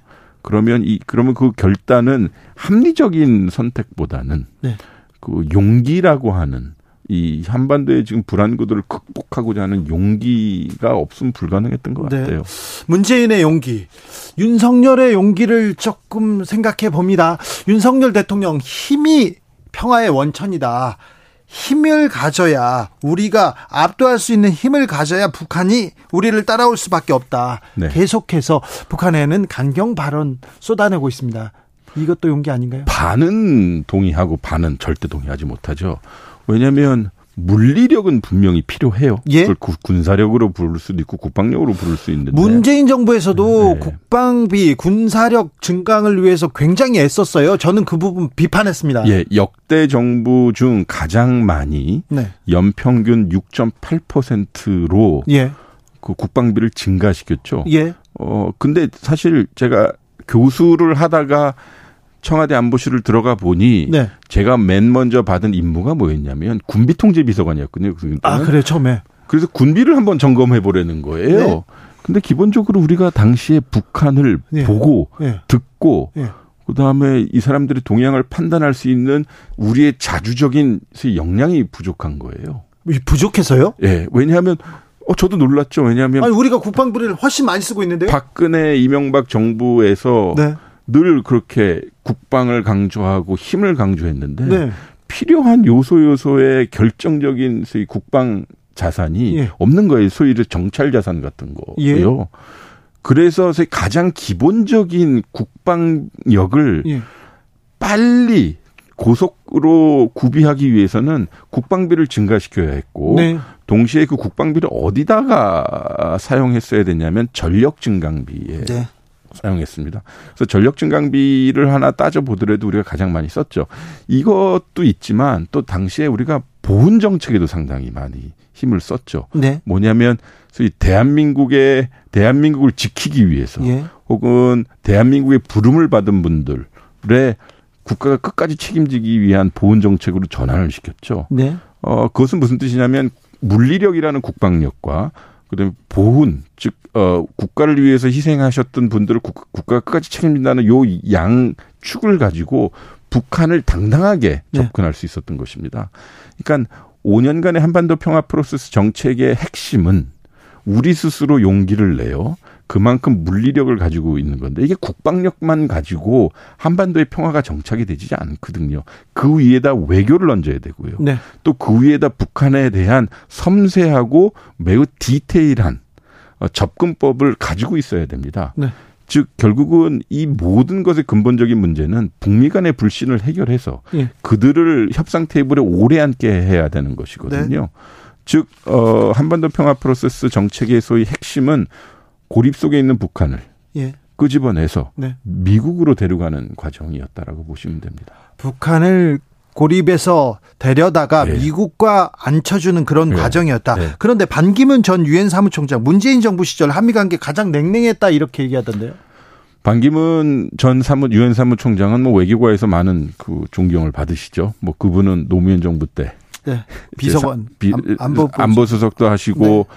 장관도 하시고 그걸 발판 삼아서 노무현 정부 시절에 유엔 사무총장에 당선되신 거거든요. 그건 차치하더라도 네. 만약에 냉랭했더라면요. 예.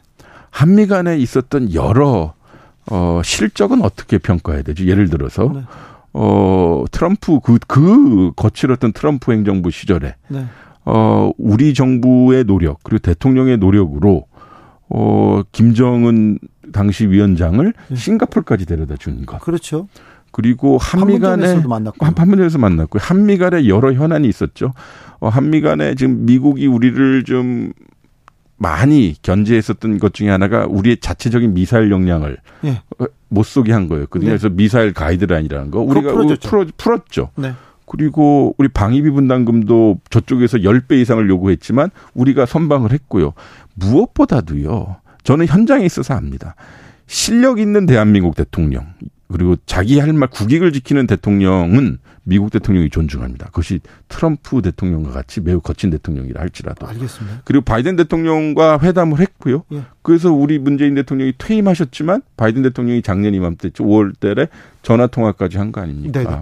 그런데요. 트럼프 정부에서도 한반도 문제는 주요 이슈였는데 지금 바이든 정부에서 그리고 윤석열 정부에서 한반도 문제는 저기 뒷전에 밀려난 느낌입니다. 예, 뭐 제 책에도 좀 자세히 썼는데요. 네, 저도 그 부분 인상 깊게 읽었어요. 그러니까 평화의 힘은 뭐냐면 가장 기본적으로 평화 그러면 가장 보편적인 거거든요. 뭐냐면 국제적으로 통용되는 보편의 언어입니다. 네. 그러니까 소위 이 정부가 얘기하는 보편적 가치 중에 가장 높은 것이죠. 네. 대한민국 정부가 예. 한반도의 평화와 안정을 구현하기 위해 소위 선제적으로나 주도적으로 정책을 취하지 않으면 네. 아무도 취하지 않습니다. 네. 그래서 그것은 무슨 뜻이냐면 동맹은 대한민국 그리고 한반도의 안정과 안보를 확보하는 수단인 것이지 예. 우리나라의 외교안보 정책의 목적은 아니거든요. 즉 그것을 어떻게 활용하느냐의 문제입니다. 지금은 예. 가치 외교라고 해서 예. 그것을 너무 앞에다 내놓고 보니 우리 한반도 우리의 이야기가 별로 없잖아요. 그렇죠. 기승전 확장 억제니 예. 기승전 한미동맹 예. 이걸로 가는 건데 소위 이 위기를 관리하는 좀 안정적 메시지가 좀 부족해서 예. 좀 국민들은 그것을 소비해야 되는데 좀 불안불안하죠. 알겠습니다. 종전선언을 이렇게 목을 매달았다. 뭐 윤석열 대통령께서 종전선언에 목을 매달면서 이렇게 너무 종전선언만 얘기한다. 반정부 세력이다도 얘기했는데 종전선언을 외쳤을 때 그때는 국민의힘이나 야당의 반대가 없었습니다. 문재인 정부 시절에. 종전선언하면 안 됩니까? 외치면 안 됩니까? 그러니까 북한에게 네. 그러니까 만약에 하나의 상황을 가정해 볼 필요가 네. 있어요. 종전선언을 하기로 했다 칩시다. 네. 우리나라하고 미국하고 북한하고 그리고 혹시 중국이 들어올 수도 있겠거든요. 네. 그러면 종전선언 하나로 끝나는 게 아니라 우리가 네. 원하는 것은 북한을 비핵화 과정에 앉혀놓고 어디로 못 도망가게 하는 거거든요. 그런데 네. 북한의 입장에서는 공짜로 해줄 일이 없잖아요. 네, 뭔가는 좀 받아야 되겠죠. 그런데 지금 당장 제재 때문에 우리가 실질적으로 물리적으로 미국도 우리도 해줄 수 있는 게 없어요. 그럼 정치적 보상, 정치적 안정감을 줘야 되는데 북한의 입장에서는 자기의 무기 체계를 내놔야 돼요. 그런데 네. 상대방은 아직도 교전 대상국이에요. 네. 전쟁 대상국이란 말이에요. 왜냐하면 6.25 전쟁이 종전이 안 그렇죠. 됐기 때문에 네, 네, 네. 그럼 이걸 종전을 했다고 전쟁 끝냈다라고 선언을 해야 되는 거거든요. 네. 보시면 4.27 판문점 선언에 종전 선언을 하기로 합의를 했고 네. 6월 12일 북미 싱가포르 합의문에도 판문점 선언을 지지하겠다라고 나와요. 네네. 3조에. 그것은 무슨 뜻이냐면 남북이 하기로 한 것을. 예. 그러니까 북미도 합의를 한 거고. 한미는 이미 여러 경로를 통해서 소통을 했고요. 네. 요번에 소위 반국가 세력, 장충체육 간의 그 연설은 네. 좀 무섭죠. 제가 예. 접했을 때. 왜냐하면 대통령의 언어는 특히 외교안보 관련된 연설은 이게 좀 갈라치기를 해서는 안 되는 거거든요. 즉 어떤 정책을 취한 것을 반국가 세력이라고 하고 네. 그럼 나중에 북한이 이런저런 경로를 통해서 야 이제 대화하자. 협상하고. 그래 니네가 압박한 거 그래 고만하고 네. 협상하자 그러면 해야죠. 근데 네. 그동안 지금까지 발설했던 메시지들은 네. 북한 공산 집단하고 대화하고 협상하고 뭘 하려고 하면 반국가 세력이 되는데 그거는 자기 모순에 빠지는 거죠. 그러니까요. 그러니까 대통령의 언어는 가장 최후의 언어로서 네. 좀 뭐라 그럴까요? 부드럽게 예. 좀 공간이 있게 가야 되는데 요번 네. 장충체육관 그 연설은 좀 무서웠다. 최종권 교수의 책을 보고 독후감을 쓴 겁니다. 그런데 윤석열 대통령의 반정부 세력 발언, 반국가 세력 발언 이후에 바로 문재인 전 대통령이 이런 글을 썼습니다. 네. 아직도 냉전적 사고에 헤어나지 못한 사람들이 네. 많다. 이거 윤석열 대통령 직격하는 말로. 제가요 오늘 올해가 정전협정 70주년 네. 그리고 뭐 한미동맹 70주년이라고 하는데 정확하게 반토막 내면 35년 전에 1988년이더라고요. 네. 이때 오늘 7월 7일 날 77선언이라는 거 한 게 있었어요. 있었죠. 근데 그때 당시 노태우 대통령이 뭐라고 선언했냐면 제가 한번 읽어드릴게요. 우리는 남북 간의 화해와 협력의 밝은 시대를 함께 열어가야 합니다. 남과 북이 함께 번영을 이룩하는 민족 공동체로서 관계를 발전시켜 나가는 것이야말로 번영된 통일조국을 실현하는 지름길입니다. 이게 보면 지금에서의 현 정부의 관점으로 보면 반국가 세력적인 메시지죠. 왜냐하면 북한 공산 집단에 대한 이게 이상한 메시지로 들릴 수 있거든요. 제 말씀은 뭐냐면 이것이야말로 탈냉전기에서의 냉전전 사고를 극복하고자 했던 보수 정부였던 네. 그 노태우 정부의 이 세계관이었거든요. 예. 이것을 계승한 것이 김대중 예. 그리고 문재인 그리고 이명박 박근혜 정부를 건너뛰어서 문재인 정부였습니다. 즉 이제는 상대방과 협상하고 대화해야 한다는 명제는 더 이상의 논쟁거리가 아니고 네, 네. 그러려면 어떻게 해야 되냐라는 사고인데 상대방을 위협 그리고 적 이렇게 규명해버리면 그게 냉전적 사고거든요. 그리고 제가 아는 한 대통령님의 그 재책을 추천해 주면서 내셨던 메시지는 현직일 때도 하셨고요. 그리고 평상시 지론이기 때문에 네. 저는 그게 놀라울 거가 아니었고요. 뭐 물론 시간적으로는 네. 그 연설 그때. 이후에 나와서 네. 뭐 여러 가지 생각이 있으셨겠죠. 문 대통령이 외교안보 정책에 대해서 이렇게 흘러가는 외교안보 정책에 대해서 윤석열 정부 외교안보 정책에 대해서 좀 걱정하십니까? 아시잖아요. 대통령님 자체가 문 대통령 자체가 이렇게 뭘 내놓고 얘기하지 않습니다. 표현하는 건 아닌데요. 네. 저는 뭐 나름 가끔 가서 뵈면 이런저런 세상 돌아가는 것을 많이 질문하시죠. 네. 그걸로 답변을. 대신하겠습니다. 가장 아마 제가 판단하건데 가장 신경이 많이 쓰이실 거예요. 문 전 대통령이 네. 외교안보 남북 이 평화는요. 우리는 분단 국가입니다. 휴전 국가이기 때문에 평화를 떼놓고 살 수 없어요. 평화는 법이고 밥이고 그런데 그런 생각해봅니다. 오늘이요. 독도 방어훈련 네. 우리가 비공개로 실시한 사실이 알려졌습니다. 그러자 네. 일본 정부가 나서서 독도는 일본의 고유 영토다. 도저히 받아들일 수 없다. 이렇게 얘기했는데. 이게 보시면요. 한 달 전인가요? 예. 그 용산 대통령실에서 대통령실 안보실이죠. 거기서 네. 그 국가안보전략서라는 것을 발간합니다. 네. 우리 정부 때도 했고요. 네. 우리 정부 때는 독도 우리 영토고 네. 무슨 수단을 거쳐서 뭐 지킨다. 네. 뭐 그 영토에 대해서 주장하면 안 된다. 뭐 이런 식으로 강하게 했는데 이번 정부의 안보전략 지침서에서는 독도 이야기가 없습니다. 영토 언급이 없습니다. 우리나라. 예, 예. 그 연속성으로 보시면 됩니다. 예, 없습니다. 아, 그래요? 예. 저도 자세히 봤는데 독도라는 단어가 없습니다. 우리는 독도를 얘기하지 않고 지금 예. 일본이 독도를 얘기하고 있습니까? 그러니까 독도 방어훈련은 거기에 우리 경찰이 주둔하고 있고 우리 영토니까요. 예, 매년 하죠. 예, 매년 합니다. 우리 때도 했고요. 다만 이것을 뭐 이런 다른 훈련보다 세게 홍보는 하지 않을지언정 비공개로 하지는 않습니다. 아, 비공개 아니었습니까? 네. 문재인 정부 때는 비공개 아니었습니까? 그래서 뭐 일본이 많이 항의를 했죠. 근데 네. 이번 건 뭐 비공개로 했다는 얘기가 들리고. 예, 비공개로 했습니다. 예. 왜 그러는지 모르겠어요. 왜 비공개로 했을까요? 뭐 지금 한일 관계 잘 해야 된다고 하는데요. 기본적으로 원칙 있는 당당한 실리 외교를 하자는 거거든요. 원칙이란 게 뭡니까? 역사에 당당하고 예. 우리 영토 주권에 대해서 명확하고 거기에 대해서 반론이나 혹은 여타 다른 주장을 하는 주변국에게는 우리 입장을 명확하게 전달해야 네. 이것저것 다 떠나서 우리 국민들의 자존감이 사는 거 아니겠어요? 네. 근데 좀 당황스럽네요. 네. 이번에는 독도 동해 영토수 훈련을 소규모 비공개로 실시한 것을 네. 군 당국에서 확인해 줬습니다. 네. 저 문재인 정부 때는요. 후쿠시마 오염수 방류에 대한 원칙이 어땠습니까? 뭐였습니까? 그리고 지금 후쿠시마 오염수 방류와 관련해서 여러 얘기가 나오는데 교수님은 어떻게 보십니까?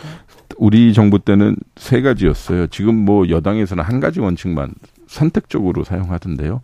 첫 번째는 IAEA와 같이 네. 그러니까 IAEA를 포함한 여타 국제기구가 과학에 기초한 검증을 철저히 한다. 네. 두 번째는 일본 정부가 우리 정부에게 네. 원 데이터를 포함해서 네. 검증 가능한 이런저런 자료를 제공한다. 네. 세 번째는 그 조사, 현지 조사를 우리 정부 사람들도 참여한다예요. 네. 이 세 개가 동시에 이루어져야 되는 건데요. 네. 지금 제가 묻고 싶은 것은 뭐 IAEA 보고서 나왔다지만 이거 자체가 또 검증 프로세스가 있어야 될 것이고요. 네. 두 번째는 일본 정부가 우리 정부에게 네. 정말 검증에 준한 혹은 검증을 할 수 있게 이런저런 데이터를 제공하고 있느냐. 아니거든요. 우리 정부 기관에도 항상 그걸 요구했어요. 근데 도쿄전력에서는 자기네들 인터넷 홈페이지에 있는 걸 갈무리해서 그냥 주는 정도였었거든요. 그거 상당히 우리에게 불쾌하게 느꼈고요. 제가 듣기로는 그거에 대해서는 큰 변화가 없는 것으로 보여요. 중요한 것은 지금 이 후쿠시마 건은 보건권, 생활권, 환경권이지만 기본적으로 우리 국민들이 느끼기에 불안한 이유는 한일 관계의 정무적인 입장이 먼저 나가서 그 안에 본질인 후쿠시마 오염수 문제가 흐려진 것이죠. 그래서 반론을 제기하면 이런저런 비난의 대상이 되는 거죠. 그래도 지금 윤석열 대통령 기시다 총리하고 잘 만나고 있지 않느냐. 한일 관계 진전이 있다. 이렇게 얘기하는 사람들도 있습니다. 뭐 만남은 나쁘지 않죠. 근데 네. 어떤 만남이 되느냐 중요한 거죠. 거기서 그래 IAEA 보고서 잘 받고 우리 잘 봤어. 이 정도로 할 것인지. 네. 근데 이게 이대로 가다간 순선 정해져 있죠. 과학적으로 문제 없다라고 우리 정부가 인정하면 후쿠시마산 수산물은 어떻게 할 겁니까? 아니, 우리 정부에서도 후쿠시마 수산물은 수입하지 않는다는 입장을 발표했습니다. 그럼 그쪽에서 WTO에 제소하죠. 아, 그럴까요? 네. 왜냐하면 과학적으로 한국 정부는 후쿠시마 오염수 방류에 대해서 문제 없다라고 했고 예. 외교적으로 뭐 반대하지 않았는데 네. 그쪽 지역의 수산물을 일본 정부, 일본이 우리에게 수출하는 것을 금지한다. 이거는 WTO의 관점에서 보면 네. unfair. 이거는 불합리한 조치인 것이죠. 그럼 후쿠시마 수산물 수입 금지 이렇게 반대할 명분이 없어지는 겁니다. 이게 스텝이 지금 꼬이고 있을 겁니다. 네, 알겠습니다. 이번 나토 회담에서 이 얘기를 할 텐데 어찌 좀 잘해주셨으면 하는 생각도 드는데요. 예. 하이든님께서 이렇게 질문합니다. 교수님, 지난 정부에서도 아세안 협력을 통해서 중국 의존도 낮추겠다 이런 탈중국 외쳤는데요. 이번 정부에서는요, 탈중국 외치면서 오히려 그 정책들이 다 사라진 것 같아요. 그 정책들 대신에 정부가 내놓는다는 게 인도 태평양 전략인 듯한데 교수님 어떻게 보세요? 이렇게. 사실 탈중국이란 용어는 적합하지 않다고 보고요. 네. 그러니까 외교 다변화, 시장 다변화일 겁니다. 네. 우리 정부 때는 그 신남방 정책이라고 해서 우리가 네. 상당히 고유한 정책을 했거든요. 네. 그래서 아세안 국가들도 상당히 선호가 높았고 경제적으로나 인적 교류가 상당히 컸어요. 아세안 회원국 10개 국가 중에 6개 국가가 대한민국 언어인 국어를 제1 외국어로 지정할 정도로 선호도가 높았으니까요. 네. 왜냐하면 다른 나라들은 다 인도태평양 전략으로 했는데 우리나라만 신남방 전략, 즉 아세안 국가들의 정체성과 선호를 지켜주는 거였거든요. 근데 지금은 모르겠네요. 그러니까 우리 한국형 그 인도태평양 전략은 결국은 해양 중심의 전략일 텐데 그러면 자연스럽게 중국을 배제하는 것은 아닌지라는 우구심이 상당히 깊다는 것이 저쪽 아세안 쪽에 풍문으로 들려옵니다. 외교 전문가이지만 통일 한반도 문제는 뗄래야 뗄 수 없기 때문에 이 문제도 잠깐 물어보겠습니다. 통일부의 달라진 역할을 윤석열 대통령이 주문하고 있습니다. 김용호 통일부 장관 후보자는 북한 체제 붕괴를 주장하신 분인데요. 네. 어떻게 보셨어요? 아니, 공식적으로 대한민국 정부의 북한 담당 부처는 통일부입니다. 예. 근데 그 부처의 장이 북한 붕괴할 거야. 북한 타도해야 돼. 라고 한다면 북한이 상대하겠어요? 안 그래도 별일 없을 것 같은데요. 그러면 북한이 상대 안 할 겁니다. 이게 중요한 인디케이터. 그러니까 제 증거가 뭐가 나왔냐면 최근에 현정은 현대그룹 회장이 그 방북 신청했는데 이거를 그 저쪽의 통일전선부에서 한 것이 반응한 것이 아니라 북한의 외무성에서 반응했어요. 즉각 반응했습니다. 오지 마라고 했거든요. 네. 이거 의외롭죠. 왜냐하면 남북 간은 특수관계이기 때문에 우리 통일부와 저게 쪽에 통일전선부가 하는 것인데 갑자기 외무성이 나와서 현정은 회장 우리 안 받아줘라고 한 것은 우리 남쪽 정부 혹은 남한을 외국처럼 대하겠다는 거죠. 남처럼 대하겠다는 뜻이죠. 이렇게 남처럼 남과 북이 계속 멀어지면 어떻게 되는 겁니까? 대한민국의 국경은 인천공항으로 되는 거죠. 저도 5년 만에 학교 돌아갔더니 우리 젊은 세대들한테 좀 미안하더라고요. 보다 안정되고 평화로운 한반도를 못 물려주고요. 지금 북방의 영토는 얼마나 넓고 큽니까? 근데 이게 지금 막혀 있는 것이니까요. 네. 그러니까 두고두고 문재인 정부 때 좀 성과가 더 났어야 되는데, 더 몇 발자국 나아갔어야 되는데 그런 생각. 예, 우리는 뭐 소위 7부, 8부 능선까지는 올라갔는데요. 그래서 여기서 정권과 상관없이 대북 정책이 이어달리기가 중요한 것 같습니다. 왜 7부밖에 못 올라갔어라고 하면 우리가 좀 도와줄 수도 있을 텐데요. 네. 그러니까 뭐 기소를 하고 뭐 가짜 평화라고 얘기하니까요. 네. 아니 평화의 반대가 가짜 평화라고 저는 생각하지 않거든요. 네. 알겠습니다. 예. 문재인 정부의 외교부 차관을 지내신 최정권 연세대 교수였습니다. 말씀 감사합니다. 예, 고맙습니다. 정치 피로, 사건 사고로 인한 피로, 고달픈 일상에서 오는 피로. 오늘 시사하셨습니까? 경험해보세요. 들은 날과 안 들은 날의 차이. 여러분의 피로를 날려줄 저녁 한 끼 시사. 추진우 라이브.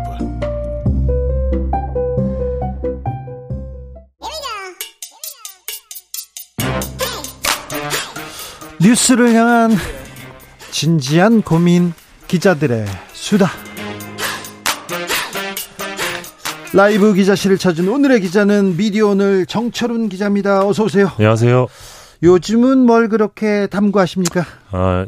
탐구할 새도 없이 요즘 워낙 아이템이 쏟아져가지고요. 네. 기사 쓰느라 정신이 없습니다. 어두운 게 뉴스가 많습니다. 굉장히 많습니다. 네, 폭풍이 몰아치고 있습니다. 예. 6006님께서 오늘 015 청취율 조사 전화 왔어요. 주진우 라이브라고 외쳤습니다. 이리 가야 합니다. 아자아자 얘기합니다. 네. 네. 네. 저는 별로 사실 그렇게 크게 이렇게 생각하지 않는데요. 이번에는 잘 나와야 되는데 걱정입니다. 요새 언론계 무섭거든요. 예. 좀 더운데 춥습니다. 네, 더운데 춥다. 네, 추운 7월. 제가 그렇습니다. 네. 자, 오늘 준비한 이야기는요? 오늘 서울 서부지법에 다녀왔는데요. 네. 바이든인지 날리면인지 희대의 재판이 열리고 있습니다. 예, 윤 대통령의 지난해 발언 네. 굉장히 논란이었는데 다 아시죠? 기억나시죠? 예, 이걸 가지고 지금 외교부와 MBC가 소송 중입니다. 외교부가 소송을 걸었죠. 네, 오늘이 두 번째 공판이었는데 네. 재판부가 오늘 이런 얘기를 하더라고요. 보통 사람이 들었을 때 이 대통령 발언 내용이 뭔지 구별이 잘 안 되는 건 명확하다. 재판부가 그렇게 명확하다 이렇게 얘기해요? 예, 구별이 안 된대요? 예, 그렇게 판단을 해서 약간 놀랐는데 예. 재판부는 이렇게 판단을 했고요. 네네. 그러면서 이 발언의 진짜 내용이 뭔지에 대한 입증 책임이 피고에게 있다. 그러니까 MBC에게 있다는 주장이 어느 정도 설득력이 있어 보인다. 이렇게 재판부가 밝혔습니다. 외교부에서 지금 그 MBC한테 소송을 걸었습니다. 걸었는데 지금 재판부가 이거 입증 책임이 MBC한테 있다 이렇게 얘기했어요. MBC는 뭐라고 합니까? 일단 MBC는 소를 제기한 게 외교부다. 그리고 네. 보도가 사실과 다르다고 얘기를 하는데 네. 지금 외교부가 제출한 소장과 서면을 보면 실제 대통령 발언은 뭐였는데 MBC 보도는 이렇기 때문에 이게 사실과 다르다. 이렇게 얘기하죠. 그런 주장이 나와 있지 않다. 그래요? 이게 MBC 주장입니다. 그러니까 진행자께서도 소송을 굉장히 많이 당하셨으니까 네네. 잘 아시겠지만 네. 이 정정보도 들어올 때 네. 원래는 이런데 네가 이렇게 잘못 썼다. 예. 그게 이제 정정보도의 핵심이잖아요. 그렇죠. 근데 원래 발언이 이렇다. 예. 그게 없어요. 그래요? 예. 그럼 뭐가 허위라는 거예요? 그러니까 그래서 MBC 쪽에서 원고 쪽에서 외교부에서 먼저 정확하게 예. 대통령 발언이 뭐다. 예. 그래서 우리 보도가 허위다라는 걸 명확히 해줬으면 좋겠다. 이런 입장을 밝혔습니다. 그랬더니 외교부가 뭐라고 합니까?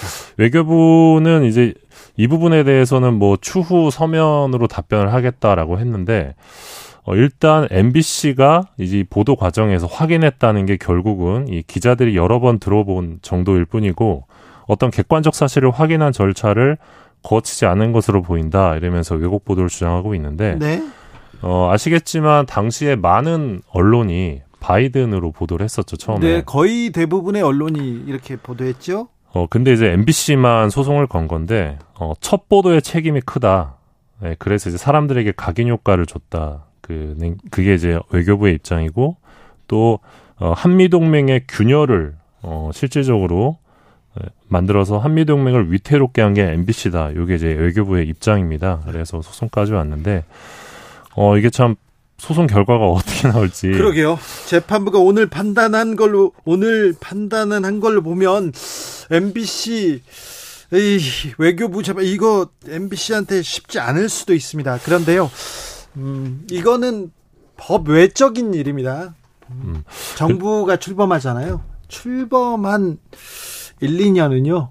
정부가 제기한 소송에서 정부가 이기는 확률이 굉장히 높고요. 그 다음에는 어떻게 좀 바뀝니다. 이런 좀 그런 경향성이 좀 있는데 BBK 보도 관련해서도 BBK 다스 보도 관련해서도 거의 대부분 이명박 정부의 1년 때 2년 때는 거의 다 그 정부 측에서 승소했어요. 저도 졌습니다. 그런데 3년, 4년짜리는 또 뒤집히는 그런 일도 있었는데 이 보도가 어떻게 될지. 그런데 이 보도가 재판에 갈 일인지. 그러니까 저도 그게 의문인데 이게 정말 재판에 갈 일인가. 그래서 정말 한편의 블랙 코미디다 이런 생각도 들고. 외교부가 이걸 또 소송을 해야 되는 건지 대통령실이 그렇죠. 빠지고요. 예, 그래서 이게 사실 외교부의 피해를 인정해줘야 네. 소송이 성립이 되거든요. 그러게요. 예, 그러니까 이 MBC 때문에 외교부가 피해를 입었기 때문에 소송을 제기해야 이게 성립이 되는 네. 거여서. 근데 지금 그게 성립이 될지도 좀 그렇게. 지켜봐야 되고요.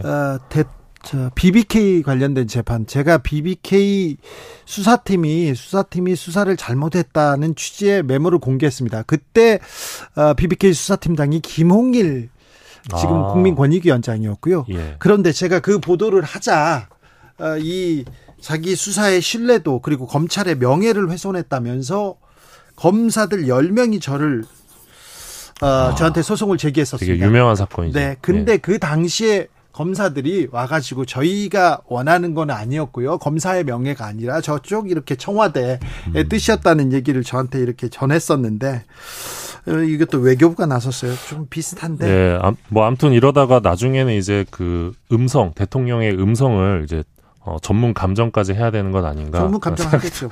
재판 들고요. 얘기 중요한 재판이어서 계속 네. 좀 들려주십시오. 다음 알겠습니다. 이야기는요. 검사들 얘기가 잠깐 나왔었는데 네. 현재 방통위원장 유력 후보로 거론되는 이동관 특보 네.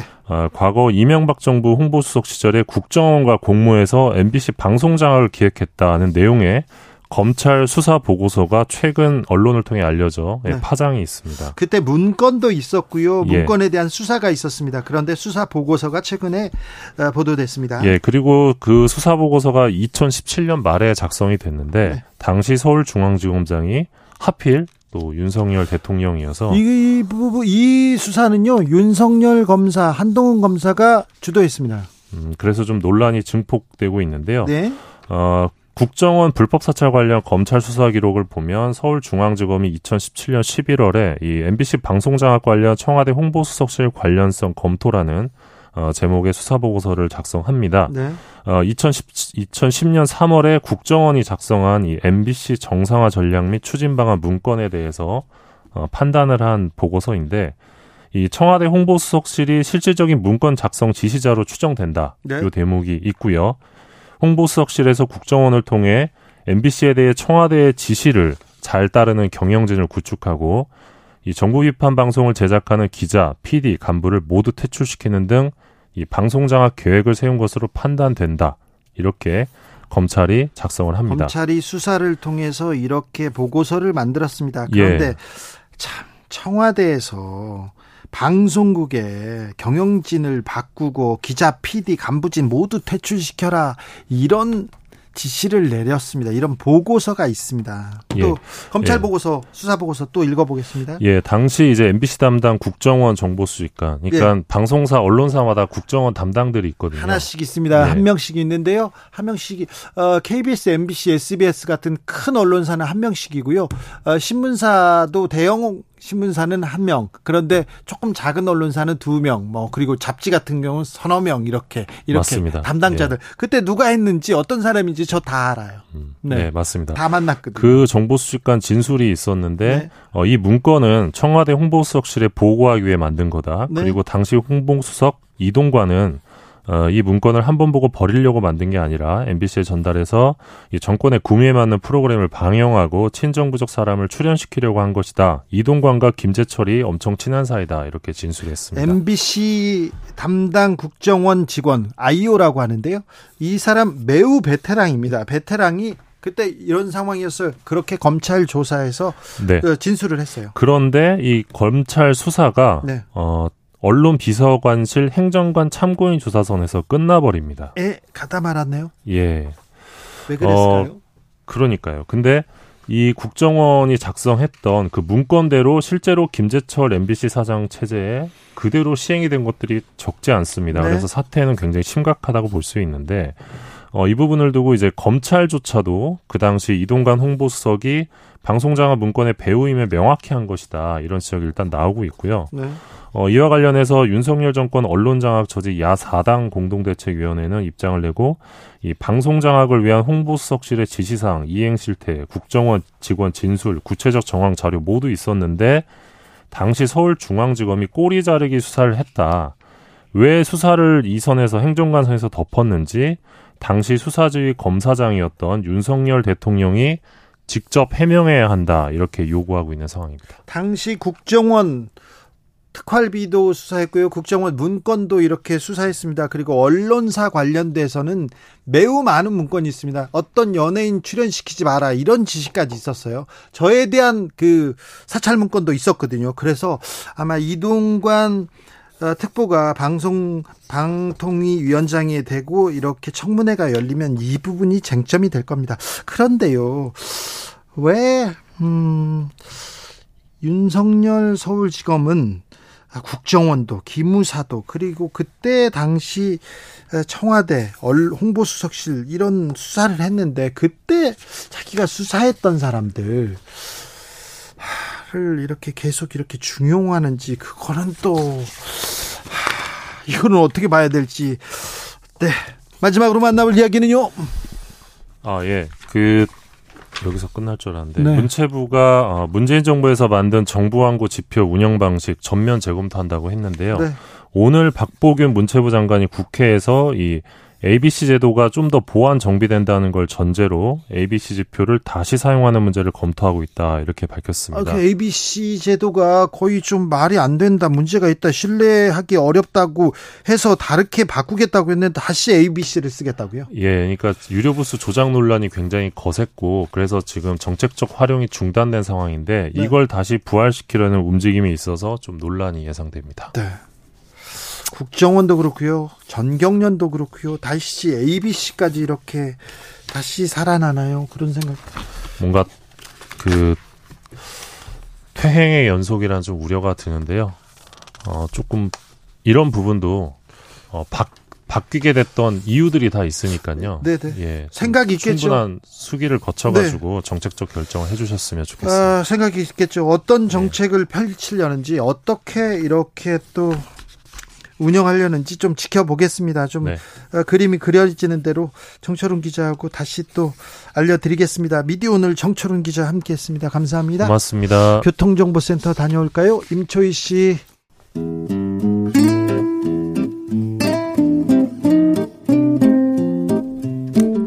현실의 불이 꺼지고 영화의 막이 오릅니다. 영화보다 더 영화 같은 현실 시작합니다. 라이너의 시사회.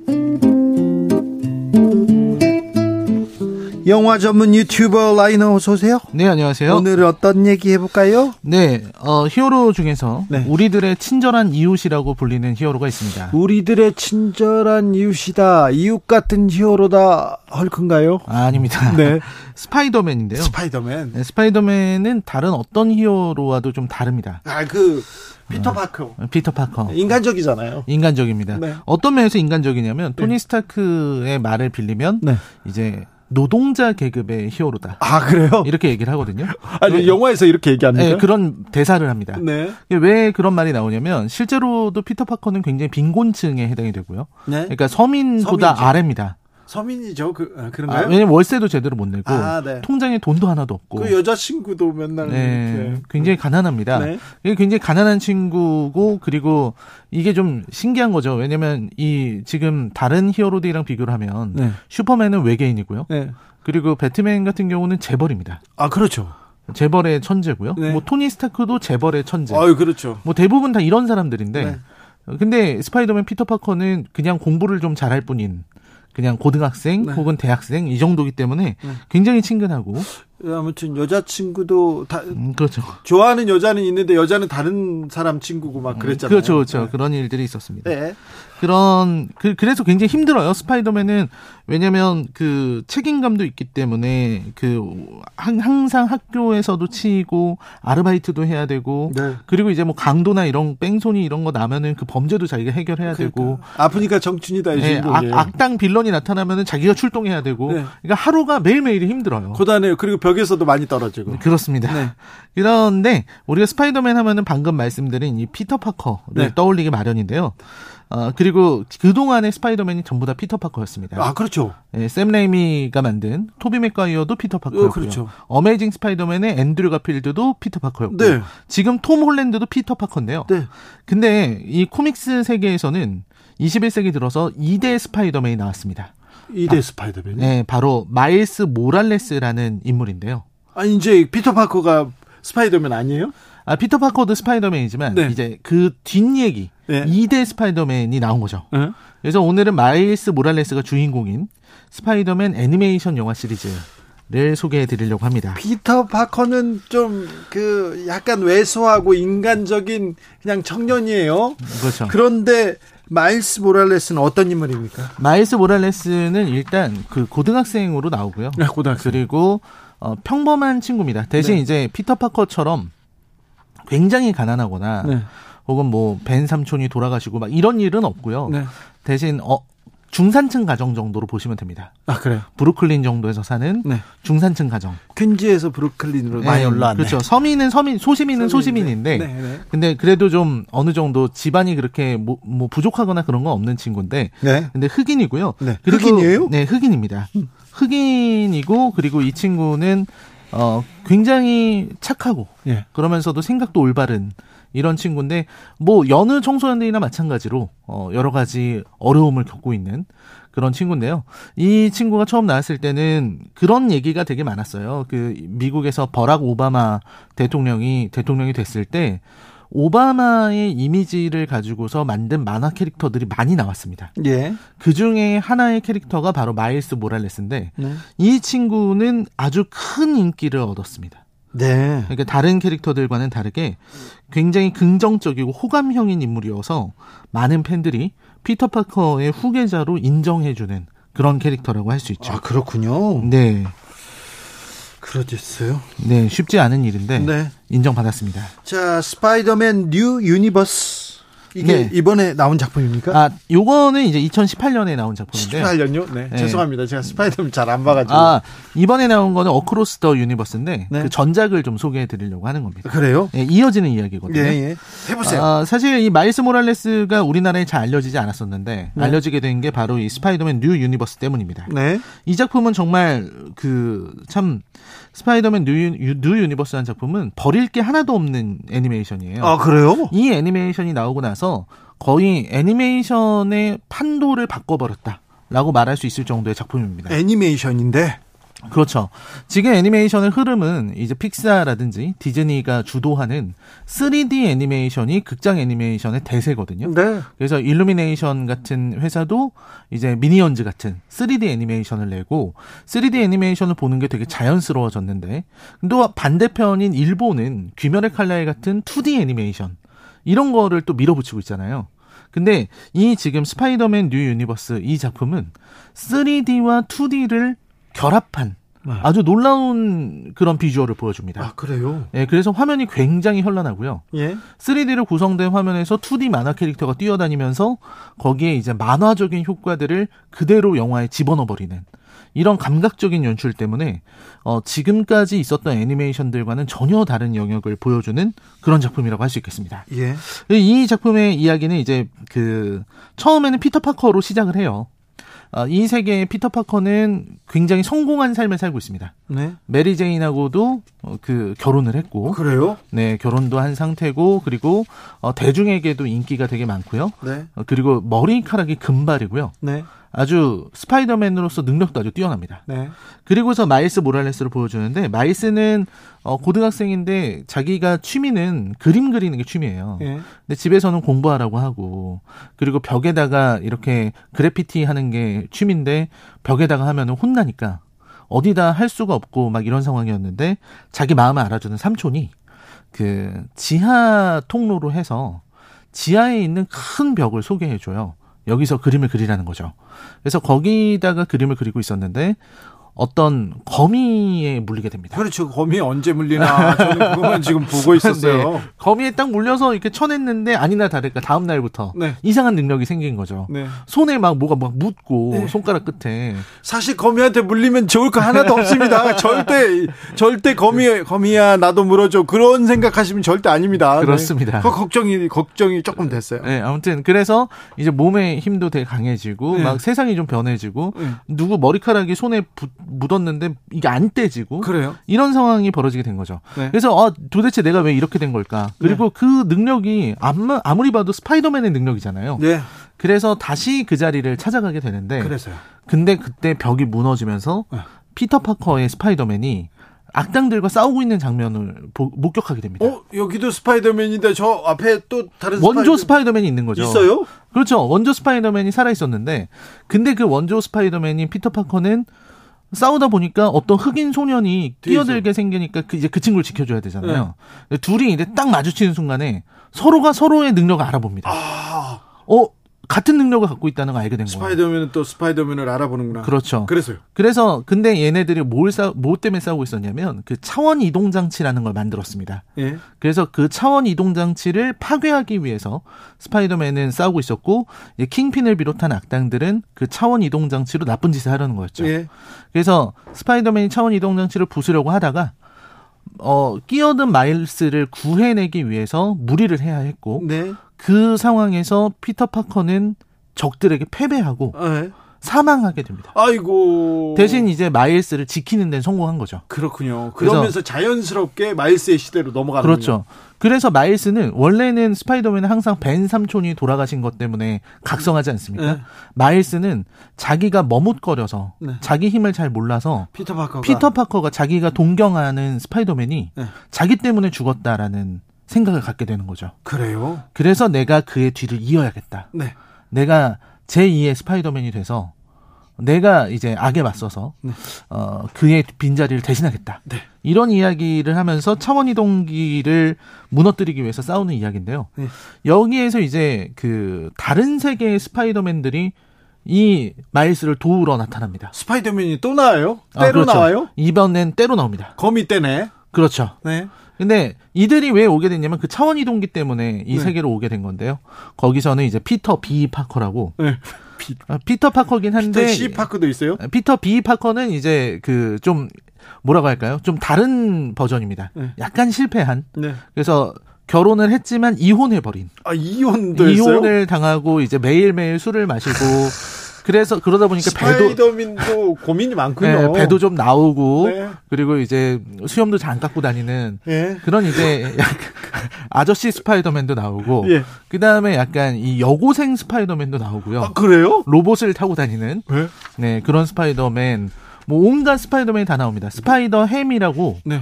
이제 돼지인데요. 네. 유전자 돼지에게 물린 거미가 스파이더맨이 된 이런 캐릭터도 나오고. 이따가 블랙핑크 좋아하는 스파이더맨도 나올 것 같은데. 네, 스파이더 느와르라 그래서. 느와르? 네, 느와르 쪽 세계의 스파이더맨도 나옵니다. 네. 백대현님께서 라이너님 오늘 목소리가 아주 신났어요. 히어로물만 나오면 베리베리 매우 흥분하시는 것 같아요. 얘기하시고요. 아니, 저는 히어로물을 그렇게 좋아하진 않는데. 그러게요. 근데 이 스파이더버스, 이 스파이더버스 애니메이션 시리즈. 네. 이 작품은 꼭 좀 추천을 드리고 싶습니다. 다기님께서, 애니메이션 안 봤어요. 안 봤는데 한번 봐야 할까요? 라이너가 추천한답니다. 왜 이 스파이더맨은 봐야 되는지 라이너 왜 봐야 됩니까? 두 가지 이유인데요. 네. 하나는 그러니까 장점은 너무너무 많은데 네. 하나는 일단 주제의식의 전달이 되게 좋습니다. 네. 그러니까 마일스가 가지고 있는 갈등 네. 그러니까 아버지와의 갈등이 되게 큰데 이게 자기 마음을 알아주지 않는 아버지가 굉장히 답답하게 여겨지고 아버지 입장에서는 자꾸만 자신을 피하는 아들이 답답하고 그런데 그 둘이 서로가 서로를 믿고 신뢰한다는 게 어떤 건지를 이 영화는 잘 보여주고 있고요. 예. 무엇보다 좋은 거는 이런 겁니다. 스파이더버스 애니메이션은 정말 그 음악이라든지 네. 효과, 액션의 구성 이 모든 부분이 너무 완벽해서요. 한번 꼭 보실 만한 가치가 있어요. 왜냐면 이게 새로운 애니메이션의 문법이 탄생했다고 볼 수 있는 거거든요. 매우 완성도가 높다는 얘기를 여기저기서 들었습니다. 네. 그래서 이 작품들 스파이더맨 뉴 유니버스 그리고 지금 개봉한 어크로스 더 유니버스를 보시면은 어떤 시대가 변하는 과정을 지금 눈으로 목도하실 수가 있습니다. 그래요. 네. 이런 걸 또 보는 사람이 있네. 그렇죠. 네. 근데 이상하게 우리나라에서는 지금 인기가 별로 없어요. 네. 전 세계적으로는 진짜 굉장한 흥행도, 굉장한 흥행도 하고 평가도 너무 엄청나서 정말 난리가 났다고 할 정도인데 네. 이상하게 유독 우리나라에서는 좀 흥행이 잘 되지 않고 있습니다. 아무튼 애니메이션 시대의 새로운 문법이라고 합니다.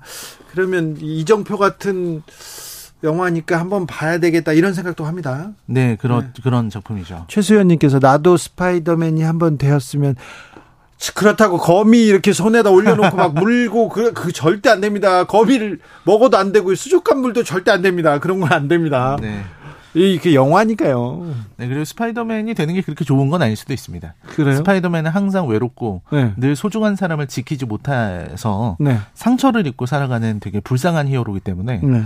그렇게 신나는 일은 없을 겁니다. 그래도 이런 또 인간적인 또 히어로. 네, 그렇죠. 이렇게 또 연민의 피터 파커 처음에 토비 맥과이어였죠. 그렇죠. 네. 이렇게 좀 지켜주고 싶고 네. 혼자 외로워하고 혼자 이렇게 앉아 있으면은 네. 가서 어깨라도 좀 두드려주고 싶은 그런 그러니까 친구죠. 밥이라도 뭐 사주고 싶어요. 해장국이라도 먹이고 싶은 그런 히어로인데. 네. 네, 아무튼 시사회 오늘은 스파이더맨 애니메이션 영화 시리즈 라이너와 함께 살펴봤습니다. 라이너 감사합니다. 네, 고맙습니다. 스파이더맨을 봤습니다. 그래서요, 저희는 거미의 어른아이 들으면서. 여기서 물러가려고 합니다. 청취율 조사 기간입니다. 015 전화 오는 거 아시죠? 네, 아시면요 KBS에 아주 큰 힘이 될 거라고 생각합니다. 선물 드리고 있어요. 주진우 라이브 홈페이지에서 게시판 이렇게 들어가 보시면요 선물 드리고 있으니까 거기서 치킨 찾아가시면 됩니다. 저는 내일 오후 5시 5분에 주진우 라이브 스페셜로 돌아옵니다. 스페셜 이번에도 알차입니다. 그러니까 내일 만나겠습니다. 지금까지 주진우였습니다.